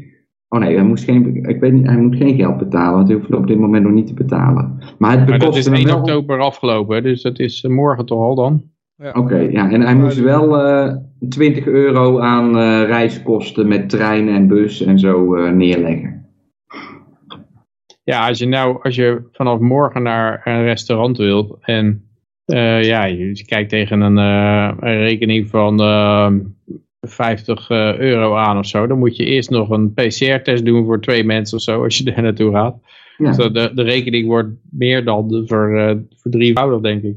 Ja, terwijl dat een PCR-test helemaal nergens over gaat. Dus, maar ja. Ik heb wel gemerkt in de, in de, in de lockdown-tijd, uh, ik heb ik heel veel in allerlei hotelletjes door het hele land geslapen en daar een beetje gefietst. En dan kom je ook in die lokaal, die kleine kroegjes daar en nou, niemand had een mondkapje op, daar werd helemaal niet aan gedaan, weet je wel. Dus uh, ik denk ook niet dat als hij in die kroeg daar naartoe gaat, dat, uh, dat die barman daar moeilijk over doet. Want ze, dat, uh, iedereen kent elkaar en daar wordt meestal niet gehandhaafd. Behalve als ze je niet mogen, hè, dan, dan is er wel van de regeltjes. Ik had dinsdagavond wel een grappig voorval. Toen was ik ook in een hotel ergens in het zuiden. En toen mocht ik daar niet binnen drinken. Dus ik moest uh, naar buiten, het terras op. Nou, dat boeide ook niet, want er terrasverwarmers en uh, bier was verder prima. Maar uh, toen de volgende ochtend, toen ging ik ontbijten. En de ontbijtzaal was in precies dezelfde ruimte als café. En dan mocht ik gewoon naar binnen. En er zaten ook meerdere mensen. Maar er hoefde, werd niet naar een QR-code gevraagd. Oké. Okay. Ik dacht, oké, okay, oké, vreemd. Ik heb er wel één keer meegemaakt dat ik ergens in Limburg, echt letterlijk in the middle of nowhere en daar stond dan een uh, hele grote QR-code. En uh, zo'n zo'n zo'n apparaat om je handen te ontsmetten. En er stond er een vrouw echt als een soort eh, kamp, uh, hoe heet dat? Zo'n kampbewaakster. Bewaker. Stond ze daar en, en schreeuwde ook echt van wat, wat, wat de coronaregels waren. Echt met zo'n gezicht van, nu heb ik jullie lastige kutklanten. Weet je wel? Pak ik jullie mooi terug. Ja, dus ik had echt ja, zoiets van, nou weet je wat, laten we een cafeetje verderop gaan. Het probleem was, er was geen café verderop. Tuurlijk, er is altijd een café verderop. Nee, maar hier niet. Het was echt letterlijk in the middle of nowhere. Het volgende café was 20 kilometer verderop. Nou, kijk, 20 kilometer verderop is het volgende café. Ja, precies. En we waren hartstikke dorst, want het was bij, uh, boven de 30 graden. Maar ja, goed, we zijn wel we daar inderdaad zoiets van, nou, weet je wat, uh, als, je, als, je, als je hier als klant geen koning bent, dan uh, ga ik ook niet naar binnen, weet je wel. Dus, uh, ja. Ik zag wel een advertentie voorbij komen voor een voor NSB'er, zeg maar. om lekker te gaan shoppen bij je en je naar bedrijven naar binnen te, krijgen, te gaan en dan kijken of dat zonder, zonder pas lukt. Oh jee, oh, dat doet ze ook al. Jeez. En het was ook zo'n gemeente, gemeente uh, Hardingerdam of zo, weet je wel. Zo'n zo'n gemeente waarvan je denkt van, uh, jemig, dat, daar hebben jullie, nou, daar, jullie hebben daar uh, behoefte aan, zeg maar, in, in zo'n klein plaatsje, om, uh, ja. om een beetje je lokale horeca te gaan lopen naaien. Ik zag een berichtje van een uh, horeca-eigenaar die niet controleerde. En toen had hij gasten binnengelaten en die gingen de politie bellen dat ze niet gecontroleerd waren. ja. dat vond ik ook wel mooi. Ja. ja, maar dat krijg je. Er zijn gewoon hele, uh, heel contingent verraders. Dus ik, ik zag ook een restaurant uh, zaterdag die niks controleerde. ik zat op het terras, maar ook mensen die naar binnen gingen niet. En ja, je vraagt je af hoe lang zo iemand dat vol kan houden. Want ja, het stikt van de van de verraders zijn natuurlijk. Ja. Heel veel van die, van die horeca, die, die hebben al geen, niet eens genoeg mensen voor, uh, als personeel, weet je wel. Om, uh, om de, ze niet eens aan, kunnen niet eens aan de afwassen komen. Wat ik was laatst, was ik ergens, nou, er was de warme keuken dicht. Want ja, de, de, de ze hadden geen kok, dus ze konden geen kok krijgen. Mm. Weet je wel? Dus uh, ja. ja, dat is lastig. Afgelopen zaterdag ook wel een leuke, dat was op een camping. Wil, Moet ze wel iemand hebben om die QR-code te controleren. Dat is wat ik mee wil zeggen trouwens. Ga verder, ja. Lucas. Uh. Ja, toen uh, familieweekend gingen we bowlen. En dat was inderdaad weer zo'n QR-gelegenheid. Uh, dus ik kwam, we kwamen daar aan en ik bleef daar maar buiten staan. Ik heb eerst de familie la laten scannen. Tot die miep zich omdraaien, weer terugging naar de bar.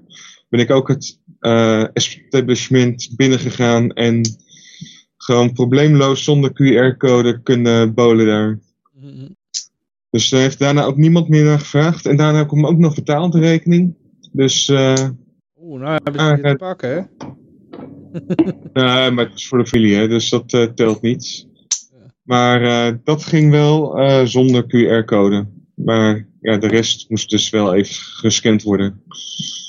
Ja. Dus er zijn wel manieren. Word gewoon heel creatief als je het niet hebt en toch naar binnen wil, dan kom je altijd wel binnen. Ja, ik hoorde ook van, uh, ja, vooral uh, als, als ik, uh, nou ja, mijn schoonmoeder was ik op bezoek. ja, die weet helemaal niet hoe dat werkt. En die is wel driedubbel gevaccineerd, zeg maar. Maar die, die heeft geen idee hoe dat, hoe dat moet met die QR-code. Die zit zelf ook van, ja, ik, die, die gaat naar de bingo club en ja, die moet allemaal QR-code hebben. Dus die zat al met de andere bejaarden van de bingo club te bellen. En die wisten het ook allemaal niet. Nee. Dus ze zeggen, ja, dan moet je een uh, coronapas aanvragen. Oh, dan kunnen we naar binnen. Ja, met de coronapas kan je naar binnen. Oké, okay, nou, dus een coronapas gingen ze aanvragen. Ja, dat is zo'n boekje of zoiets. Maar dan moeten die stempels nog in, geloof ik. En dan, ja, weet je niet hoor, maar ik, ik heb zelf ook geen idee hoe het gaat. Ja, dat probleem heb je hier ook al een beetje. Maar dan niet omdat de oude mensen het niet begrijpen. Maar meer omdat er gewoon heel veel mensen geen smartphone hebben. Oh ja. Het is, nog, is hier een beetje een luxe ding. Mijn, mijn uh, oma heeft, uh, sorry, mijn schoonmoeder heeft een, uh, een, smartphone, maar die heeft geen idee hoe dat werkt. Ja, ja. Die, die is beter af met een phone dan met een smartphone eigenlijk. En dan hoor je, ze heeft dan een gewone telefoon en een smartphone. Dan gaat de gewone telefoon af en dan zit ze de hele tijd met die smartphone. Ja, wat moet ik nou doen eigenlijk? Ik zeg nee, het is die andere telefoon die afgaat. Ja. Ja. En dat moet dan uh, zometeen een café binnengaan, weet je wel? Oh man, het wordt een feest. ja, ja, maar goed. Um, ja, goed, hier, hier verder. nog een volgende artikel. Um, even kijken, waar, waar we hadden Wim gehad. Gaan we naar hier, ik heb trouwens gevonden, die advertentie hier. Ja, Ervaren BOA Bar Organisatie, 36 uur Barendrecht. Leefbaarheid is het onderwerp waar jij warm voor loopt. Jij hebt oog voor bepaalde aspecten die het leefklimaat beïnvloeden in een wijk, nog voordat het probleem ontstaat. Mystery Shopper, Nederland. Ben jij 16 of 17 jaar en vind jij het leuk om met onze controleurs op pad te gaan naar verschillende evenementen, festivals en of horeca? Jullie voeren controles uit om te kijken of er aan de regel en wetgeving wordt gehouden. Ja. Ja, ja. En dat ben je dus. Ja. Ja. Ja, ik ben blij dat ik weg ben, jongens. Echt. Ik, hou, ik, ik, had het daar nog, ik had het daar echt niet. Ik was al zo vaak gearresteerd geweest in Nederland als ik dan nou was. Mag je mijn handjes klappen? Flabbergast zegt, uh, hoeveel verdient het? ja. Ik heb er nog eentje voor Flabbergast. Uh, voor het project van de GGD zijn we op zoek naar een acteur of actrice die de rol wil spelen in een korte video om de vaccinatiegraad verder te verhogen. Het doel van de video is te laten zien hoe makkelijk en eenvoudig het is om snel even binnen te lopen zonder afspraak. Ja. Professionele productie, locatie Tilburg, omschrijving. Hier- We zijn hiervoor op zoek naar acteurs of actrices die zich zogenaamd willen laten vaccineren bij een testlocatie van de GGD. Hier wij zoeken naar een jong persoon, student die bereid is dit te promoten. De rol van deze persoon bevat geen tekst. Dus je mag zo dom zijn als het achterend van de vark. Verder is het de bedoeling dat het proces van deze prik centraal staat. Hier komen korte scènes naar voren die te maken hebben met dit proces.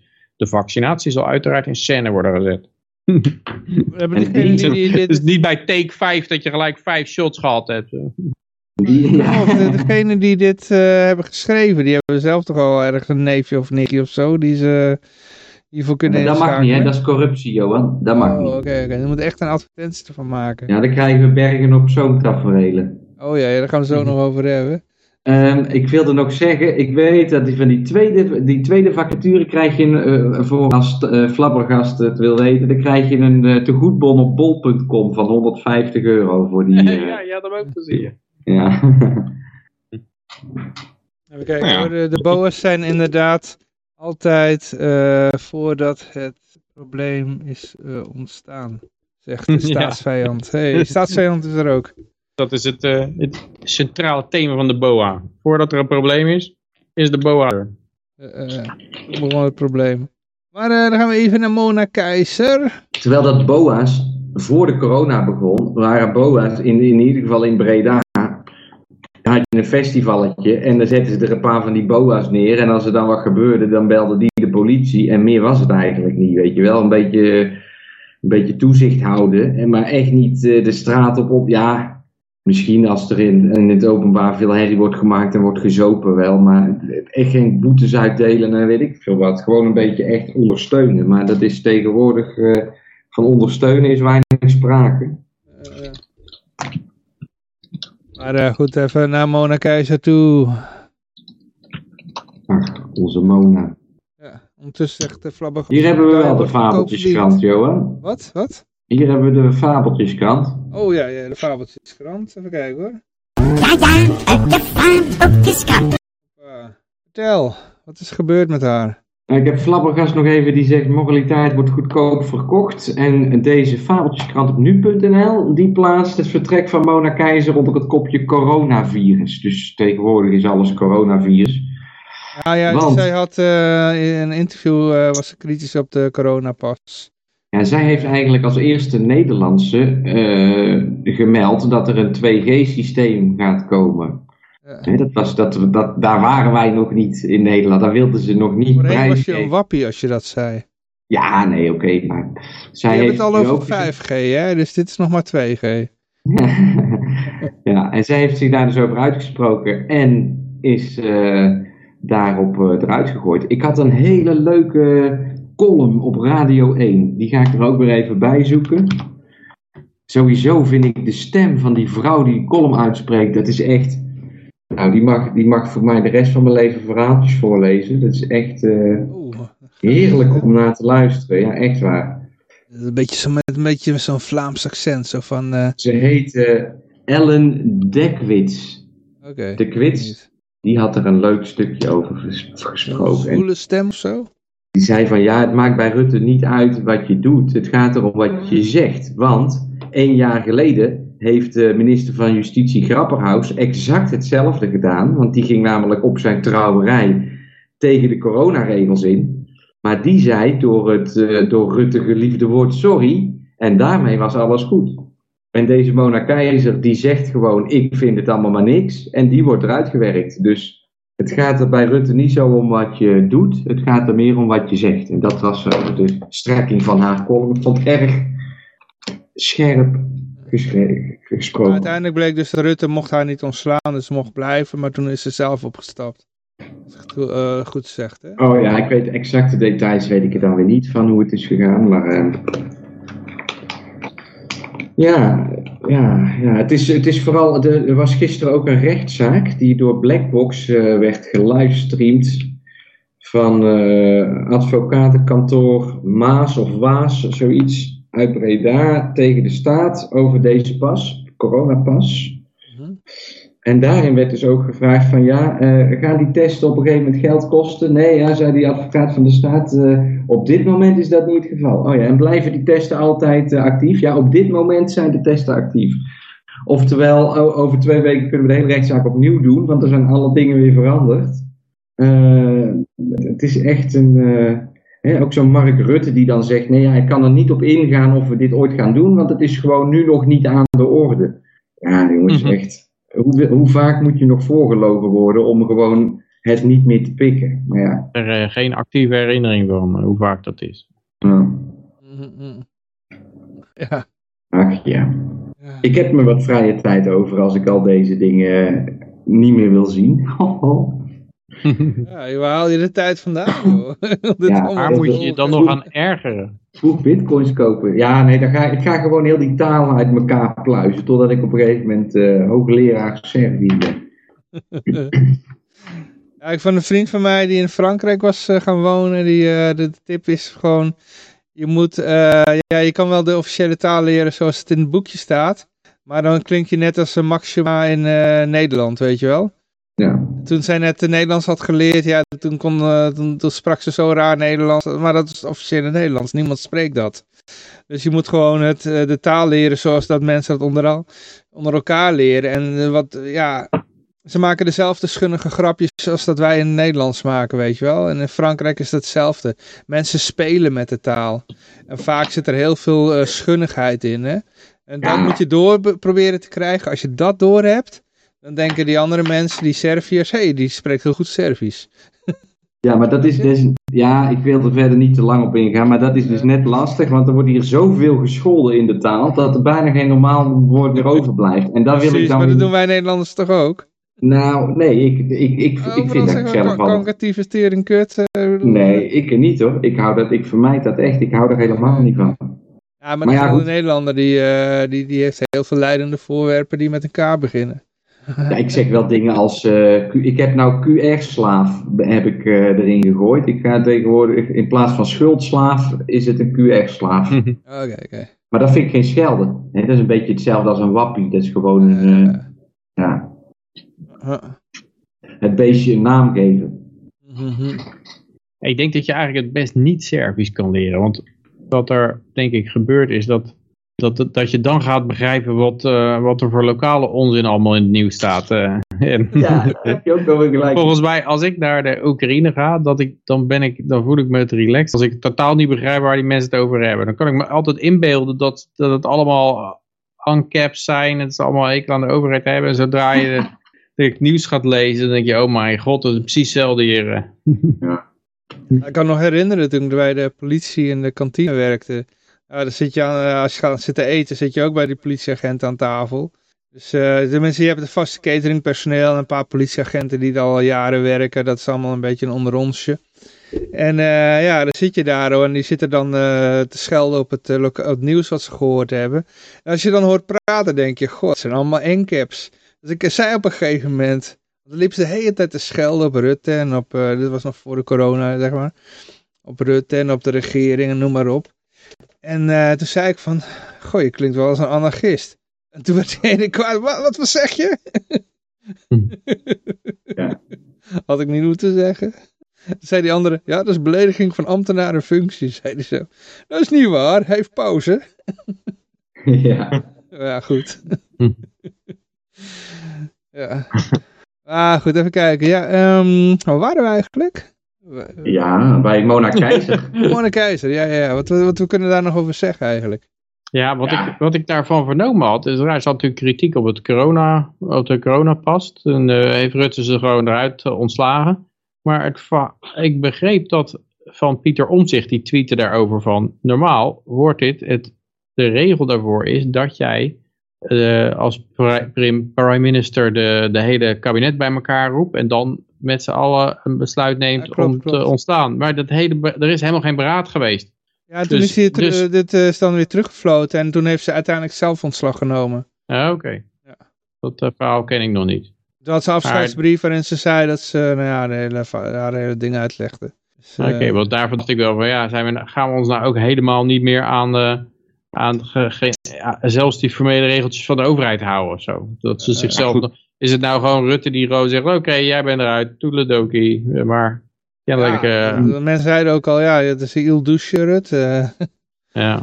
eh, gedraagt zich al Maar goed, hij heeft de kans gehad het tegen te werken toen het eh, allemaal verzonnen werd. En dat heeft ze, ze heeft pas kritiek geuit toen het al een feit was. En dat is best wel laat eigenlijk. Waarschijnlijk toen ze net Het als Douwe wel- Bob naar de bioscoop wilden. En dat ze ja, ja. Jij zegt het is geen held. Ja, maar goed. Het is wel op zich eh, moedig dat ze er in ieder geval wat van heeft gezegd. En die laatste brief die was op zich wel weer oké. Toen had ik wel weer een beetje respect voor haar. Nou, maar ik had wel zoiets van, nee, dan moet je juist blijven, weet je wel. Als je ziet dat het zo de verkeerde kant op gaat, Ja, moet je je zetel niet opgeven. Blijf. precies. Ja, die dan, zetel, dan dat- weerstand bieden. Ja, Ja. Die zetel opgeven was niet handig. nee. Blijf zitten. En daar had ik dus ook, daar had ik dus ook met die Waku Waku eh, restaurant. En dan hebben ze vandaag die uitspraak van de rechter, het moet dicht. En dan zegt iedereen, oh jammer, het moet dicht. Nou, dan gaan we maar weg. Nou, en dat begrijp ik dan gewoon niet. Dan denk ik, ja, nou, en dat het rechter zegt dat het dicht moet, wat lul je nou, man? Weet je wel, ga er dan voor of begint er niet aan. Ja, ja. Je hebt 200.000 euro, hoor ik net opgehaald. Nou, koop er een waterkanon van en zet het voor de deur. En eh klaar zal Als, als ik hem was, zou ik gewoon zo'n uh, foodtruck kopen en dan maar op, eh, op straat gaan staan. eh. Ja, dat kun je even doen. Eh, misschien kan hij nog wel via thuisbezorgd. eh Wachu Wachu krijg je dan. Wachu. Ja. kan nog wel via thuisbezorgd gewoon eh, leveren? Of, eh? Nee, ja, ze zijn gesloten en daar gaan ze zich aan houden. Nou ja. Ja. Mhm. Ja, het is wel moeilijk, want als er geen... Het hele verhaal hierbij is dat is er steun onder de bevolking. En als er geen steun is, dan kan je wel een waterkanon kopen en je gaat zetten, maar dat- daar kom je er toch niet meer weg. En ik heb begrepen dat in Nederland, ja, dat hoorde iemand vandaag op het werk zeggen, dat er een, een derde van de bevolking, die, eh, die maakt het niet uit wat je doet. Een derde van de bevolking tegen en een derde eh, wil het opleggen aan iedereen. En, Ja, eh, ik had het iets anders. Ik had de helft maakt het niet uit. En je hebt een kwart die je ervoor en Ah, een oké. kwart tegen. zou kunnen. Die heb ik Eh, ook weer maar dat is een behoorlijke groep, dus die, eh, die het andere op wil leggen. Dat is een En Blue Tiger, denk ik. En, en dat is eigenlijk te groot al om, om, nog, eh, ja, om nog echt actief verzet te gaan plegen, denk ik. Hoor je dat de staatsvijand zegt nog iets? Oh, dan moet ik het even lezen. Eh, Mona blijft nog steeds tribunaalwaardig. 520.000 levensjaren vernietigd. Avondklokje. Ja, Is Ja. ook wat voor te zeggen. gewoon het aantal uren, zeg maar, met het avondklok dat, eh, dat je is afgenomen. Ja, nee, de de 520.000 levensjaren, die is naar boven gekomen door een WOP-verzoek van een of andere ambtenaar. Die wist dat er altijd een kwalie-onderzoek bij dat soort eh, eh, beslissingen gemaakt wordt. En kwalie staat dan voor, ja, iets met de kwaliteit van het leven jaren. En als je dus eh, 80 bent en je bent al, je hebt al kanker, dan, dan, dan tellen jouw levensjaren nog maar voor de helft. Maar ben je heel jong, dan tellen jouw levens en je bent volledig gezond, dan tellen jouw levensjaren vol, volledig vol mee. En dan wordt er dus een berekening gemaakt van hoeveel levensjaren kost het en hoeveel levensjaren levert het op. En toen was er bij de lockdown berekend dat het 100.000 jaar levensjaren zou opleveren en 620.000 levensjaren zou kosten. Eh, en toen is de beslissing gemaakt van, nou, dan gaan we maar in, in lockdown, want het kost 520.000 levensjaren. Dus dat is, voor, dat is volgens mij waar staatsvijand naar verwijst. Een of ander Ja, nee, het, eh, Als die ambtenaar dat niet had geweten, als die dat niet had doorgedrukt, dan hadden we dat nooit geweten. Dat vertellen ze gewoon niet. En, en sterker nog, er is gevraagd, hebben jullie dat onderzoek niet gedaan? Nee, nee, we, we hebben helemaal geen onderzoek niet gezien. En het schijnt het dus zo geweest te zijn dat dat onderzoek gedaan is bij een of ander ministerie, wat dan niet betrokken werd bij het ministerie van eh, Volksgezondheid. En daardoor kon Hugo de Jonge toch zeggen dat hij het onderzoek nooit gezien had, terwijl het wel gemaakt was. Ratten zijn het. Ja. Ja, vieze spelletjes. Hele vieze spelletjes. Net als dat er eh, in Nederland voor gekozen is om niet in een, eh, hoe heet dat ook alweer, in een, eh, in een noodtoestand te gaan. Want dan zouden er allerlei regels eh, anders van kracht zijn. En dus leek het eh, Rutte en consorten beter om die noodtoestand maar niet uit te roepen. Ja, het zou natuurlijk ook kunnen dat, ze, dat, dat het met die coronapas net zo gaat als met die avondklok. Weet je, dat ze gewoon eventjes te doordrukken. Gewoon van, kijk, we kunnen het doen. En dat ze het dan weer terugnemen na protesten. En dan pas over, eh, over een jaar of zo eh, permanent maken. Ja, en volgens mij zitten daar gewoon allemaal bounties op vanuit eh, Bill Gates in een of andere shady constructie. Die zegt, nou, voor elke dag dat jij je land in lockdown zet, krijg je 10 miljoen van mij. Ja, waar je toch Op je- niet zoveel meer aan hebt als de hele economie naar de malle moer is. Wat moet je nou met, eh, met dat geld? Je kan nergens uitgeven, want er wordt niks meer geproduceerd. zou je zeggen. Ja, ja. nog, ik, ik lees net dat Bidens nomina- nominee voor top bank regulator earned Lenin Award, praised USSR equality and wants end banking as we know it. ik denk, ja, als je zo'n regulator van de banken gaat, gaat aanstellen, dan, eh, dan, eh, dan gaat het heel goed voor crypto worden, denk ik. Eh, goede Ja, tijden worden dit. Ik wilde net zeggen, nou, eh, even geduld en wij, wij zorgen er wel voor. Ondertussen de staatsvijand, oh, die typt de hele chat vol. Ja, hij zei nog, ehm, hij gaf me even gelijk en toen zei hij, het kostte ook honderden miljarden om per saldo 520.000 levensjaren te vernietigen. En ze wisten het, want de opdrachten, opdracht werd gegeven om het te laten uitrekenen. Of gaan ambtenaren uit zichzelf hard werken tegenwoordig? Ja, ze, ze claimen dus dat ze het niet wisten, omdat de berekening werd gemaakt in een ministerie waar ze zelf niet toe behoorden. En dat die informatie niet bij hun bekend was. Oké. Goed excuus. Ja. Maar ja, goed, eh polsbandje in eh horeca gaat alles redden. Ja. Ja. Prachtig hè. Het is net als eh, als je op Lowlands bent geweest en dan eh, maanden met je polsbandje. Want ja, ik ben geweest jongens. Kijk mij eens even 24 zijn. uur van krachten. Kijk mij eens. Ja, nee, maar, dat, nee, maar je gaat hem dus. Er komen mensen en die gaan dus op een gegeven moment, let maar op, die hebben dan hun hele arm vol met van die polsbandjes. Oh ja, ja, ja. Want dat vinden ze gaaf. weer. Dan kunnen ze laten zien. Kijk, ik ben elke avond uit geweest, jongens. Ik ben wel de popiopie. Eh, En als je echt slim bent, dan koop je gewoon 500 kleuren polsbandjes. eh. En dan, en dan, ga je, dan loop je even rond. En dan kijk ik denk je, dat wa- gewoon- Oranje. vandaag is het oranje. Nou jongens, eh, hier om de hoek. 5 Ik denk- euro per. Ik denk dat ze doen, ze doen gewoon zes kleuren, want ja, één dag in de week is de kroeg dicht. Maar dan eh, hebben ze gewoon zes kleuren en eh, daar doen ze er gewoon de hele week mee. en als je dan die zes kleuren om je arm hebt, ja, dan kan je iedere... Ik hoorde Iedere ook al zeggen dat de politie zou het dan handiger gaan maken, net zoals dit een versoepeling was, eh, door hekken rond uitgaanscentra te zetten en dan aan de hekken te controleren. Dan wordt het echt een soort ghetto, een uitgaansghetto. Nou nee, je hebt... hoeven de- ehm, Hoeven de er winkeliers zelf de niet de coronapas te controleren. Er wonen mensen onder de kroeg en er is laatst een, eh, een, eh, rechtszaak geweest van iemand die woonde toevallig in een staatje waar een even, eh, straatje waarin Ja. een evenement werd gecontroleerd. nou, Ja, en die kon, eh, ja, Naar huis niet meer in naar buiten. Ja, ja, ja. Nou, die heeft uiteindelijk kort geding gedaan en gewonnen, maar eh. Dus er, er wonen mensen Nee. boven de kroegen. Wacht even, Sietske Bergma heeft uiteindelijk het niet voor laten komen. Want die heeft eh, de, de organisatie van dat ding eh, aan de deur gehad. En toen hebben ze er toch iets anders. eh, Oké, ik hoorde u van een vrouwtje die, eh, die in een straatje Vrouwtje. woonde. Vrouwtje in een straatje. Een vrouwtje in een straatje. een bejaard vrouwtje in een straatje. En die, eh er was een evenement en die kon er niet in komen. Vanwege, want ja, zij deed er niet aan mee. En, eh, of ze wist niet hoe het werkte, weet ik veel. En die, eh, die moest dan iedere keer een test laten doen in, om naar de supermarkt te gaan, weet je wel. Dus die heeft een kort geding gedaan. En toen werd voor haar een uitzondering gemaakt of zo. hm, Ja. Ja.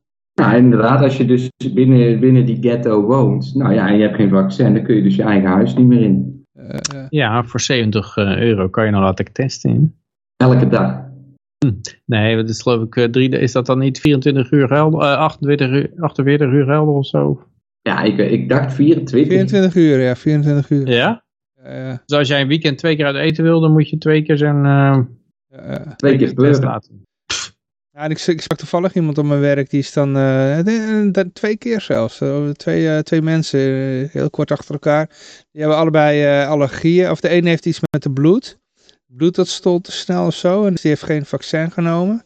En die kan daardoor gewoon niet meer uitgaan en zo. En die andere die had allergieën. En die, kon dus, die heeft daardoor ook geen vaccin genomen. En die vertelde mij dat er echt honderdduizenden Nederlanders zijn met dezelfde klachten. Hm. Er zijn er heel Ja. veel, eh, die, eh, ja, er zijn best wel, best wel veel mensen hier in Nederland die dus om medische redenen dat vaccin niet kunnen nemen. Ook al geloven ze er zelf wel in, weet je wel, of zijn ze niet... eh, Ik wil even de nieuwspeak stoppen, want het is geen vaccin. Nee, oké. maar goed, Ja. de- de- even los da- daarvan. Eh, ongeacht of ze er wel of niet in geloven, die, eh, er zijn er heel veel hier in Nederland. Dus die worden allemaal buitengesloten. Het is eigenlijk ongelooflijk wat er met de restaurant en de evenementensector uitgaansleven gebeurt. Hè? Er zijn mensen die hebben daar hele leven, eh, ja, een hele carrière op ingezet, eh, al geld geïnvesteerd, een hele zaak opgebouwd. En er wordt gewoon zo onvergeblazen alsof het niks is. Eh, ja, en- en de mensen die, eh, waar, waar ik het net over had. Want dat zijn, zo, dat zijn de zwakkeren. We ze, ze zeggen van, Ja, ja. we moeten de zwakkeren beschermen. Ja, die, die, zwakkeren Nee, kunnen nee. geen vaccin nemen, want... eh, Maar- Ja, ze zijn allergisch, dan krijgen negatieve reacties, dus die kunnen ze niet nemen. En die worden dan nog eens extra gestraft. Terwijl het zogenaamd was om hun te beschermen, ja.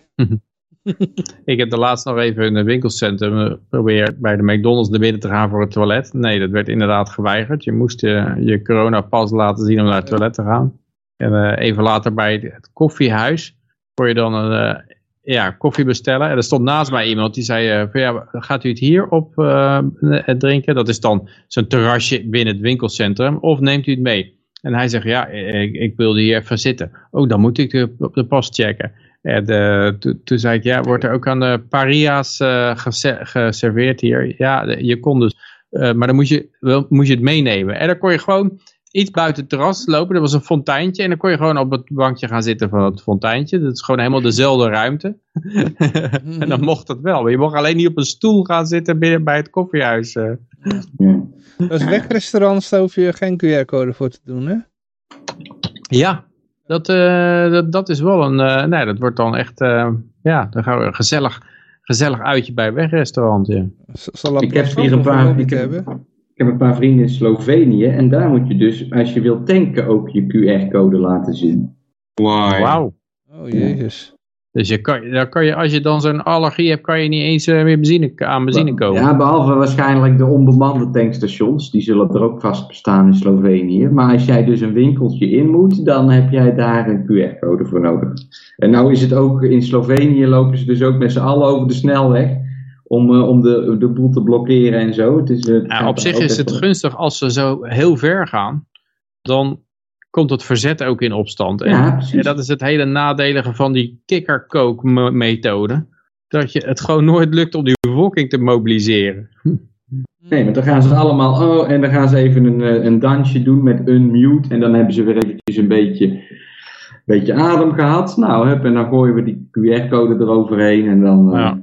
dan slikken ze het allemaal ook nog. Want ja, daar staan ze nog voor te dansen ook, joh. Ik, ik moet er eigenlijk nog een keer een verhaal over schrijven. Hoe absurd het is dat ze dus voor een testmaatschappij lopen te protesteren. Het is echt, Ja. hoe krijg je het in de kop van die mensen? Maar ja. Maar er zijn echt mensen die denken van ja, maar zo krijgen, gaan we weer terug naar normaal. Als we dit eh, accepteren, gaan we weer terug naar normaal. Jemig, hoe kan je dat nou nog blijven denken na two Ja. weeks to flatten the curve? eh? Ik heb nog een opmerking van staatsvijand die zegt elke keer wanneer iemand zijn of haar broek, in zijn of haar broek zeikt omwille van de niet juiste QR, is er weer een libertariër geboren. Dus het is een goede regel. ja. Hm. eh. Nou, daar zit ook wel wat in. Ja, ik denk inderdaad, uit, uiteindelijk denken heel veel mensen die nog in de staat geloven, dat het een soort stabiele situatie kan zijn. Dat, dat, het- dat het zo kan blijven als het is. En dat het dan allemaal wel meevalt en nog wel goed geregeld is en zo. Maar dat is nooit zo. Het escaleert gewoon altijd. Die lui die pakken altijd meer tot het kapot is. Ze gaan gewoon altijd door tot het kapot is. eh. En dat, Ja. dat is niet alleen financieel zo met enorme schuldenverhalen. Maar ook met regulering. Ze maken het bedrijfsleven kapot. En de vrije markt probeert omheen te werken. Dus als ze, ze het bedrijfsleven hier wegreguleren. Dan, dan gaan ze gewoon importeren vanuit China alles. Hup, en dan blijft, dan blijft de zaak toch nog doorgaan. En nu zijn ze echt bezig om de voedselvoorziening te torpederen. In, in Amerika las ik dat ze dat de nieuwe belastingplan ook enorme belasting per koe zit. Ze gaan een, een enorme eh, boeren, eh, gewoon de boeren helemaal kapot maken. Dus dat betekent gewoon de hele veestapel gesloopt wordt. eh, en, de, en de voedselvoorziening onderuit gehaald wordt. En de energie. Dus, en het zie je hier in Nederland ook. De energierekening, las ik net, kan wel met honderden euro's omhoog gaan. Uh, dus in, Frankrijk, in Frankrijk hebben ze er een blok op gezet. Dat je dus tot april mogen de prijzen niet stijgen in Frankrijk. Ja, dan krijg je dus tekorten. Ja, ik weet het niet meer. Ja, dat gaat toch altijd zo. Als je zegt van de prijzen mogen niet stijgen. Uh, en er is niet genoeg. Dan, dat hebben ze al eerder meegemaakt hè, met de wasvrouwen in, tijdens de Franse revolutie. Die prijzen, de prijzen vastgelegd werden. Ja, dat is, is een standaard verhaal toch? Prijzen vaststellen betekent lege schappen. Dat, eh, want de inflatie gaat gewoon door en op een gegeven moment gaat niemand meer produceren voor die prijs. Of het gaat, het wordt, gaat gewoon weg naar waar, waar er wel de hoogste prijs voor betaald wordt. Maar ja, ik, ik heb het idee dat ze nou echt hard bezig zijn om het allemaal stuk te maken. In Nederland natuurlijk ook de veestapel willen ze halveren. Eh, de voedselvoorziening is de volgende, volgende point of attack. En, en het is niet zo dat als je maar meegeeft en braaf doet en overal maar gehoorzaamt, dat het dan wel een beetje stabiel kan blijven of langzaam afglijden. Nee, die lui die gaan door tot, het echt, tot je echt met de rug tegen de muur staat en heel, dat het helemaal stuk is. Uh. Ik heb hier nog een opmerking van Balpe wat was het ook weer? Bas. Gewoon Bas. Nou, ik zeg gewoon Bas. Wat heeft Bas gezegd, uh, Balp? Ik vermoed dat het Bas is. En die zegt, die zegt, ik was bij een mute. Officieel was de boodschap inderdaad protestmaatschappij. Maar eigenlijk, iedereen die er liep was er tegen. Veel woorden met fuck medische apartheid, et cetera. Uh. Ja, um, toch vind ik, maar dat is mijn mening natuurlijk. Hè, uh, dat je bij zo'n ja, ik, ik vond de hele setting met iedereen die daar aan het dansen was, ik, ik, ik vond dat geen protest. Snap je? Het, het was echt zo van, nou, we laten die mensen even een beetje luchten. En we geven ze even een beetje lijn om het later weer terug te kunnen halen. Het was voor mij echt van, nou, hebben die mensen nou zelf niet in de gaten dat ze, hoe, hoe ontzettend gemanipuleerd dat ze worden. Maar ja, nou ja, goed. Het is in ieder geval goed dat, dat, dat er iets gebeurde, wellicht. Hè? Want je ontmoet elkaar dan en dan spreek je inderdaad de, de, de, ook met anderen die dus zeggen van... joh, die, die test... gezellig hoor, zo'n protest. Ik heb er al een paar meegelopen en uh, ja, het is hartstikke leuk. Ja, maar jij loopt de mars, inderdaad. En, en daar gaat het niet om de muziek. Het ging bij die unmute... Al muziek daar, hoor. Nou ja. Bas, neem je gitaar mee. Bas zegt, het was ook geen echte protest, maar meer een verkapte lofpreet. Nou, en zo, zo kwam het ook op mij binnen. En ik dacht, nou, die mensen zitten hier gewoon een coronafeestje te vieren. En over zes weken dan, uh, dan hangen ze weer. Maar uh, even kijken, we hadden nog meer berichten. Uh, nou ja, zaterdag ging dat, dat hele corona-appje ging dus uh, van start. En uh, nou, het was een groot succes, hè? Peter, die heeft het vorige week al aangekondigd, hè, dat zou gebeuren. Ja, Altijd een blunder aan het begin. Peter, onze profeet. Hoort erbij. Ja. ja. Welke voorspellingen heb je nog meer voor ons? nou ja, wat ik, wat ik dacht is dat het... Dat dat zeg maar weer teruggedraaid wordt op een gegeven moment. Want, want bij echte mishandeling, bij uh, abusive behavior, of hoe heet dat, mishandelgedrag, hoort altijd bij uh, af en toe een bloemetje meenemen. Dus je slaat ze flink uh, in elkaar, maar af en toe zeg je... methode. ja, de loverboy methode. Het spijt me zo en hier is een bloemetje en ik hou toch ontzettend veel van je. Dus ik denk dat, dat het um, er weer uitgaat. En uh, dan haalt iedereen opgelucht adem. En dan de volgende keer komt de genade klap. Want dan is het de vijfde wave. En dan uh, rijden ambulances om de oren. En uh, ja, nu is het duidelijk aan iedereen dat, dat het ervan moet komen. Het, is even, het is ook even proberen. Van hoe gaan mensen ermee om? Hoeveel gaan er mee? Hoeveel weigeren halstarrig? ik hoorde nou ook dat bedrijven in Amerika, dat zit verborgen in een nieuwe wetgeving als die niet meedoen aan dat Biden-verhaal van dat iedere, ieder personeelslid gevaccineerd moet zijn, eh, bedrijven boven de 100 man, dan komen er boetes bij elke overtreding van 700.000 dollar. Dat betekent dus dat, ja, dat het onmogelijk is om ongevaccineerd personeel erop na te houden, want dan is het geen safe workspace meer als er een ongevaccineerd iemand rondloopt. En uh, ja, zat te als dat gaat gebeuren, dan, en als, als dat, dat soort dingen ook hier komen, dan, dan vlieg je er gewoon uit als je niet gevaccineerd bent. Hè. Dat is gewoon, uh, ja. Ik denk, ik denk overigens ook dat dat ja, er zijn ook mensen bij bijvoorbeeld die gezondheidszorg in New York, dat, die er zien er weer de positieve kant van. Van ja, alle mensen die uh, er nu uitgeknikkerd worden uit de gezondheidszorg, die worden vervangen door Marshall, uh, Marshalls of zo. De, ja, heet het ook weer? De, um, ja, door, door militairen of zo. Maar dit betekent dat er, en, en als, als patiënten er niet meer naar binnen kunnen met een, zonder coronapas, dan krijg je een situatie dat er een soort zwarte markt ontstaat voor gezondheidsdiensten. Met die verpleegsters die hebben werk nodig en die patiënten die hebben zorg nodig. Dus dan gaat het er gewoon omheen werken. Dan gaat er helemaal buiten, buiten onlangs. Dat zou nog best wel eens beter kunnen gaan werken dan de officiële gezondheidszorg dan. Ja, zeker als iedereen blijft ontslaan. Ja, en, en, het, en het, je kan er, je kan dat, weet zeker, net als met onderwijs, dat staatsonderwijs, het wordt gewoon slechter en slechter en slechter en slechter. En met gezondheidszorg is dat natuurlijk ook zo. Naarmate de staat daarmee zijn tentakels inzet, wordt het gewoon steeds slechter en onwerkbaarder en uh, heb je er op een gegeven moment helemaal niks meer aan universiteit is het eigenlijk ook een beetje zo'n geval. Dat, uh, dat ja, als je nu een, een kind hebt voor de universitaire leeftijd. Ja, dan moet je maar afvragen of dat zin heeft om ze daar naartoe te sturen. Want eigenlijk wordt een hele brein opgeblazen. Met allerlei uh, woke bullshit. Dus dan, uh, ja, op een gegeven moment wordt die keuze heel makkelijk. In het begin denk je nog van ja, ja, het is toch wel belangrijk om zo'n diploma te hebben. Of, of, of een verzekering te hebben zodat je naar het ziekenhuis kan. En ik denk dat op een gegeven moment is een ziekenhuis gewoon een soort doodsfabriek geworden. En een, en een uh, universiteit is, een, is iets waar je hersenen helemaal voor, voor opgeblazen worden. En op die manier is het gewoon duidelijk van ja, dat is, dat is niet meer een vraag. Nu, nu moet ik gewoon mijn kinderen uh, buiten uh, op een andere manier onderwezen zien worden. We wachten het af, Peter. Nee? Hm. Hebben we nog een opmerking in de chat? Ja. Zal ik hem even voorlezen? Lees maar voor. Razor Sharp, of Razor Sharp, net hoe je het wil uitspreken, zegt: Ik kijk alleen even mee, maar voedsel moet minder, energie moet omhoog, immuunsysteem naar de kloten geholpen en 90% van de menselijke veestapel moet weg.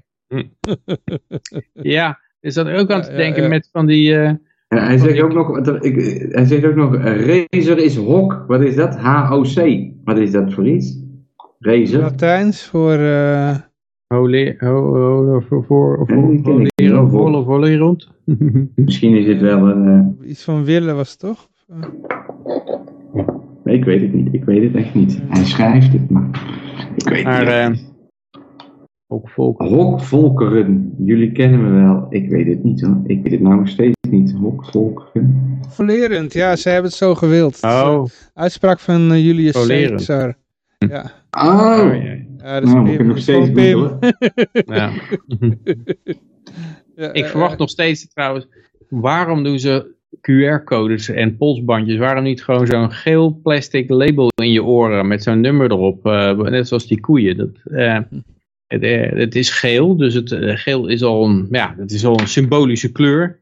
En ja, hup, gewoon, uh, dan kunnen, kan die camera, die automatische camera herkenning, kunnen ook gelijk dat nummer van afstand lezen en gelijk zien waar alle koeien uithangen. Ik zou er gewoon een uh, RFID-chip van maken, zo hier in, je, in de pannen van je hand. Dat ja, maar dat moet je weer moet je vrij dichtbij voor zijn, voor een RFID-chip. En zo'n zo'n label in je oor, dat kan je gewoon met een camera van een grote afstand scannen. Wat als je geen handen meer hebt? Ja, dan doe je hem in je, in je balzakken. Ik denk gezicht is beter, als op je gezicht doet. Dan, zo op je neus zo, dat iedereen zo'n bolletje erbij heeft. ik zag zo'n uh, zo QR, ik. ik. zag een QR-code voorbij komen. Als je, als je die meeneemt die, en die laat je inscannen door zo'n restaurant, dan komt er in beeld te staan. Uh, het, het, is niet toegestaan om te discrimineren op medische gesteldheid of zo. Dus dat is uh, wel, wel geinig om een keer te proberen om uh, te kijken waar, je, waar je daarmee naar binnen komt. Oh, er komt een labtekst uh, chat binnen zeilen? Dat hoeft toch niet? Je ID-pas bevat al geometrische gegevens, ogen, neus en mondproporties zijn al ingevoerd door camera's en QR. is dadelijk gekoppeld aan je ID. Is makkelijk. ja, maar ik vind het zo'n geel, zo'n geel plastic ding in je oor, dat is vernederender. Dat is gewoon meer mhm. in your face. Ja, dat je je echt uh, waardeloos voelt. Dat je denkt van ik heb de overheid nodig in mijn leven. Want anders dan gaat het fout. Ja, ik moet gemolken worden. Dat denk je ook. Want je ziet eruit als een koe. Je hebt ook gelijk de hele tijd het idee van... Uh, oh, verrek, ik ben niet genoeg gemolken. Nou, ben ik... Nou nee, ik zal verder mijn mond houden over melk. Maar we hebben, we hebben nog een hoop eh, berichten te gaan. We zijn, eh, oh jezus. Kijk, hier, oh, dit moeten we allemaal nog doen. Eh, dus eh, ik zal er even vaart in zetten. Eh, we Ja. komen nou, eh, gaan even Hartstikke naar... idee. Ja, want wij doen dit allemaal voor, eh, voor, voor een ander, hè. Het is eh, allemaal één grote opofferingsfeest. ik ook, hè. Ik doe dit hele Lieberland verhaal ook niet voor mezelf. Nee, nee. Maar de hele corona bullshit, dat doen we allemaal voor een ander. En dat bewijst ook deze ambtenaar uit eh Bergen op Zoom. Die zich verrijken met geld voor coronasteun. Ja, dat Iets harder praten, Peter. Wat? Oh, Harder klonk een beetje zacht, je klonk een beetje Oké, eh, ze verrijkten zich met geld voor coronasteun. Ja. Een half miljoen euro aan coronasteun dat voor de cultuursector bedoeld was in het eigen cultuurbedrijf gestoken. Ja, je richt natuurlijk gelijk cultuurbedrijf op.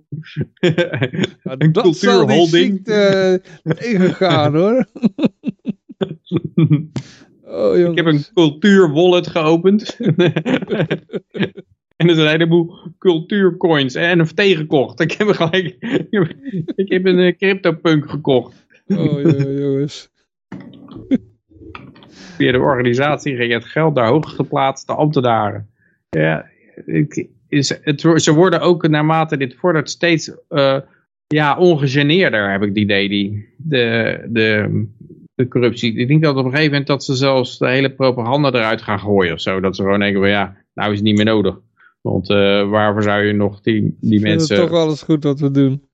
Er komen toch overal mee weg inderdaad. Dus eh, Ja, maar dit is dat gewoon de gang van zaken bij de overheid. Ik bedoel, eh, ik denk dat ze heel vreemd opkijken dat ze gepakt zijn. Denk je, wat is dat nou? Iedereen, zei, iedereen deed dat. En ze zeiden altijd dat het goed werkte. dat moet je dus nooit zeggen. Als je als ambtenaar opgepakt wordt en je gaat zeggen... Ja, maar iedereen deed dat. Ja, dan word je juist gestraft.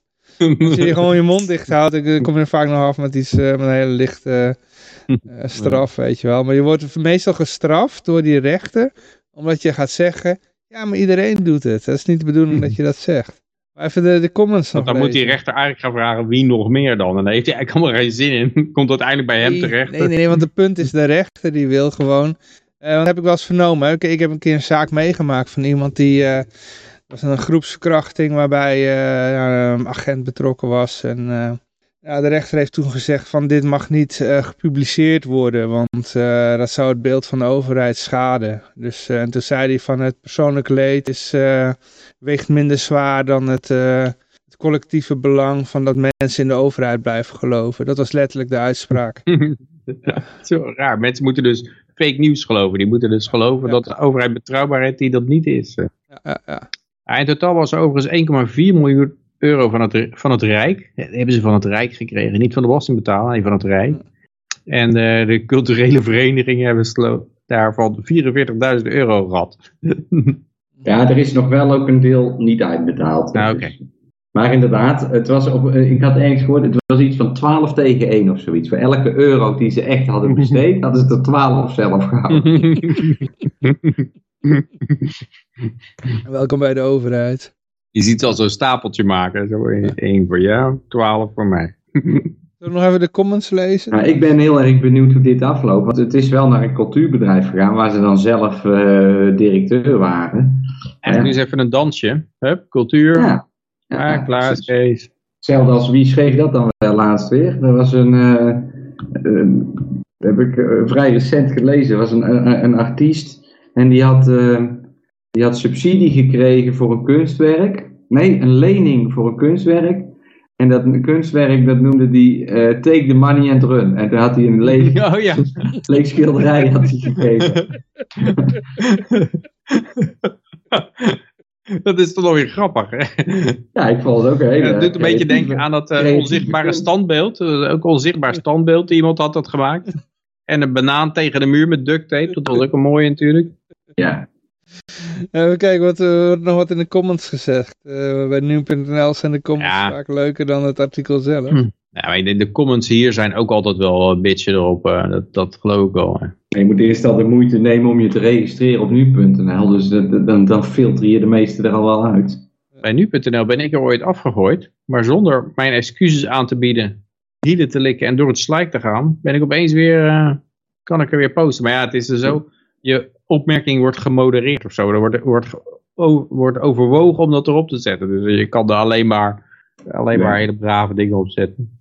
Als jij iets schrijft wat tegen de overheid ingaat, ook op het gebied van klimaat en zo, dan komt het er niet op. Dat heb ik ook al wel eens eh, Hmm. meegemaakt. Iemand die gelooft dat er de komende tijd nog meer van dit soort schandalen naar boven zullen komen. En eh, Ze zijn toen op een gegeven moment bij nu.nl, want het was tot een jaar of vijf, zes geleden, kon je daar gewoon onder die artikels kon je gewoon beginnen met schrijven. En dan kon je Ja. echt eronder gejast. Maar tegenwoordig moet je inderdaad een account hebben en dan wordt er heel erg scherp gemodereerd. Wat ook een goed teken is, want dat betekent dus dat de comments die daar kwamen, die, eh, die zeiden allemaal, wat is dit voor bullshit artikel, Ja. en dit, dit Ja. slaat nergens op, dit klopt niet, eh, dit is onjuist. eh. kostte ze veel te veel tijd. Ze waren meer tijd kwijt met, eh, met de modereren dan dat die artikelen op het internet moesten worden geplaatst. Nou, de mode- modereren moeten ze nou nog steeds, moeten ze nog steeds doen. En, en dat is natuurlijk ook een hele dure grap inderdaad, hè, dat hele modereren.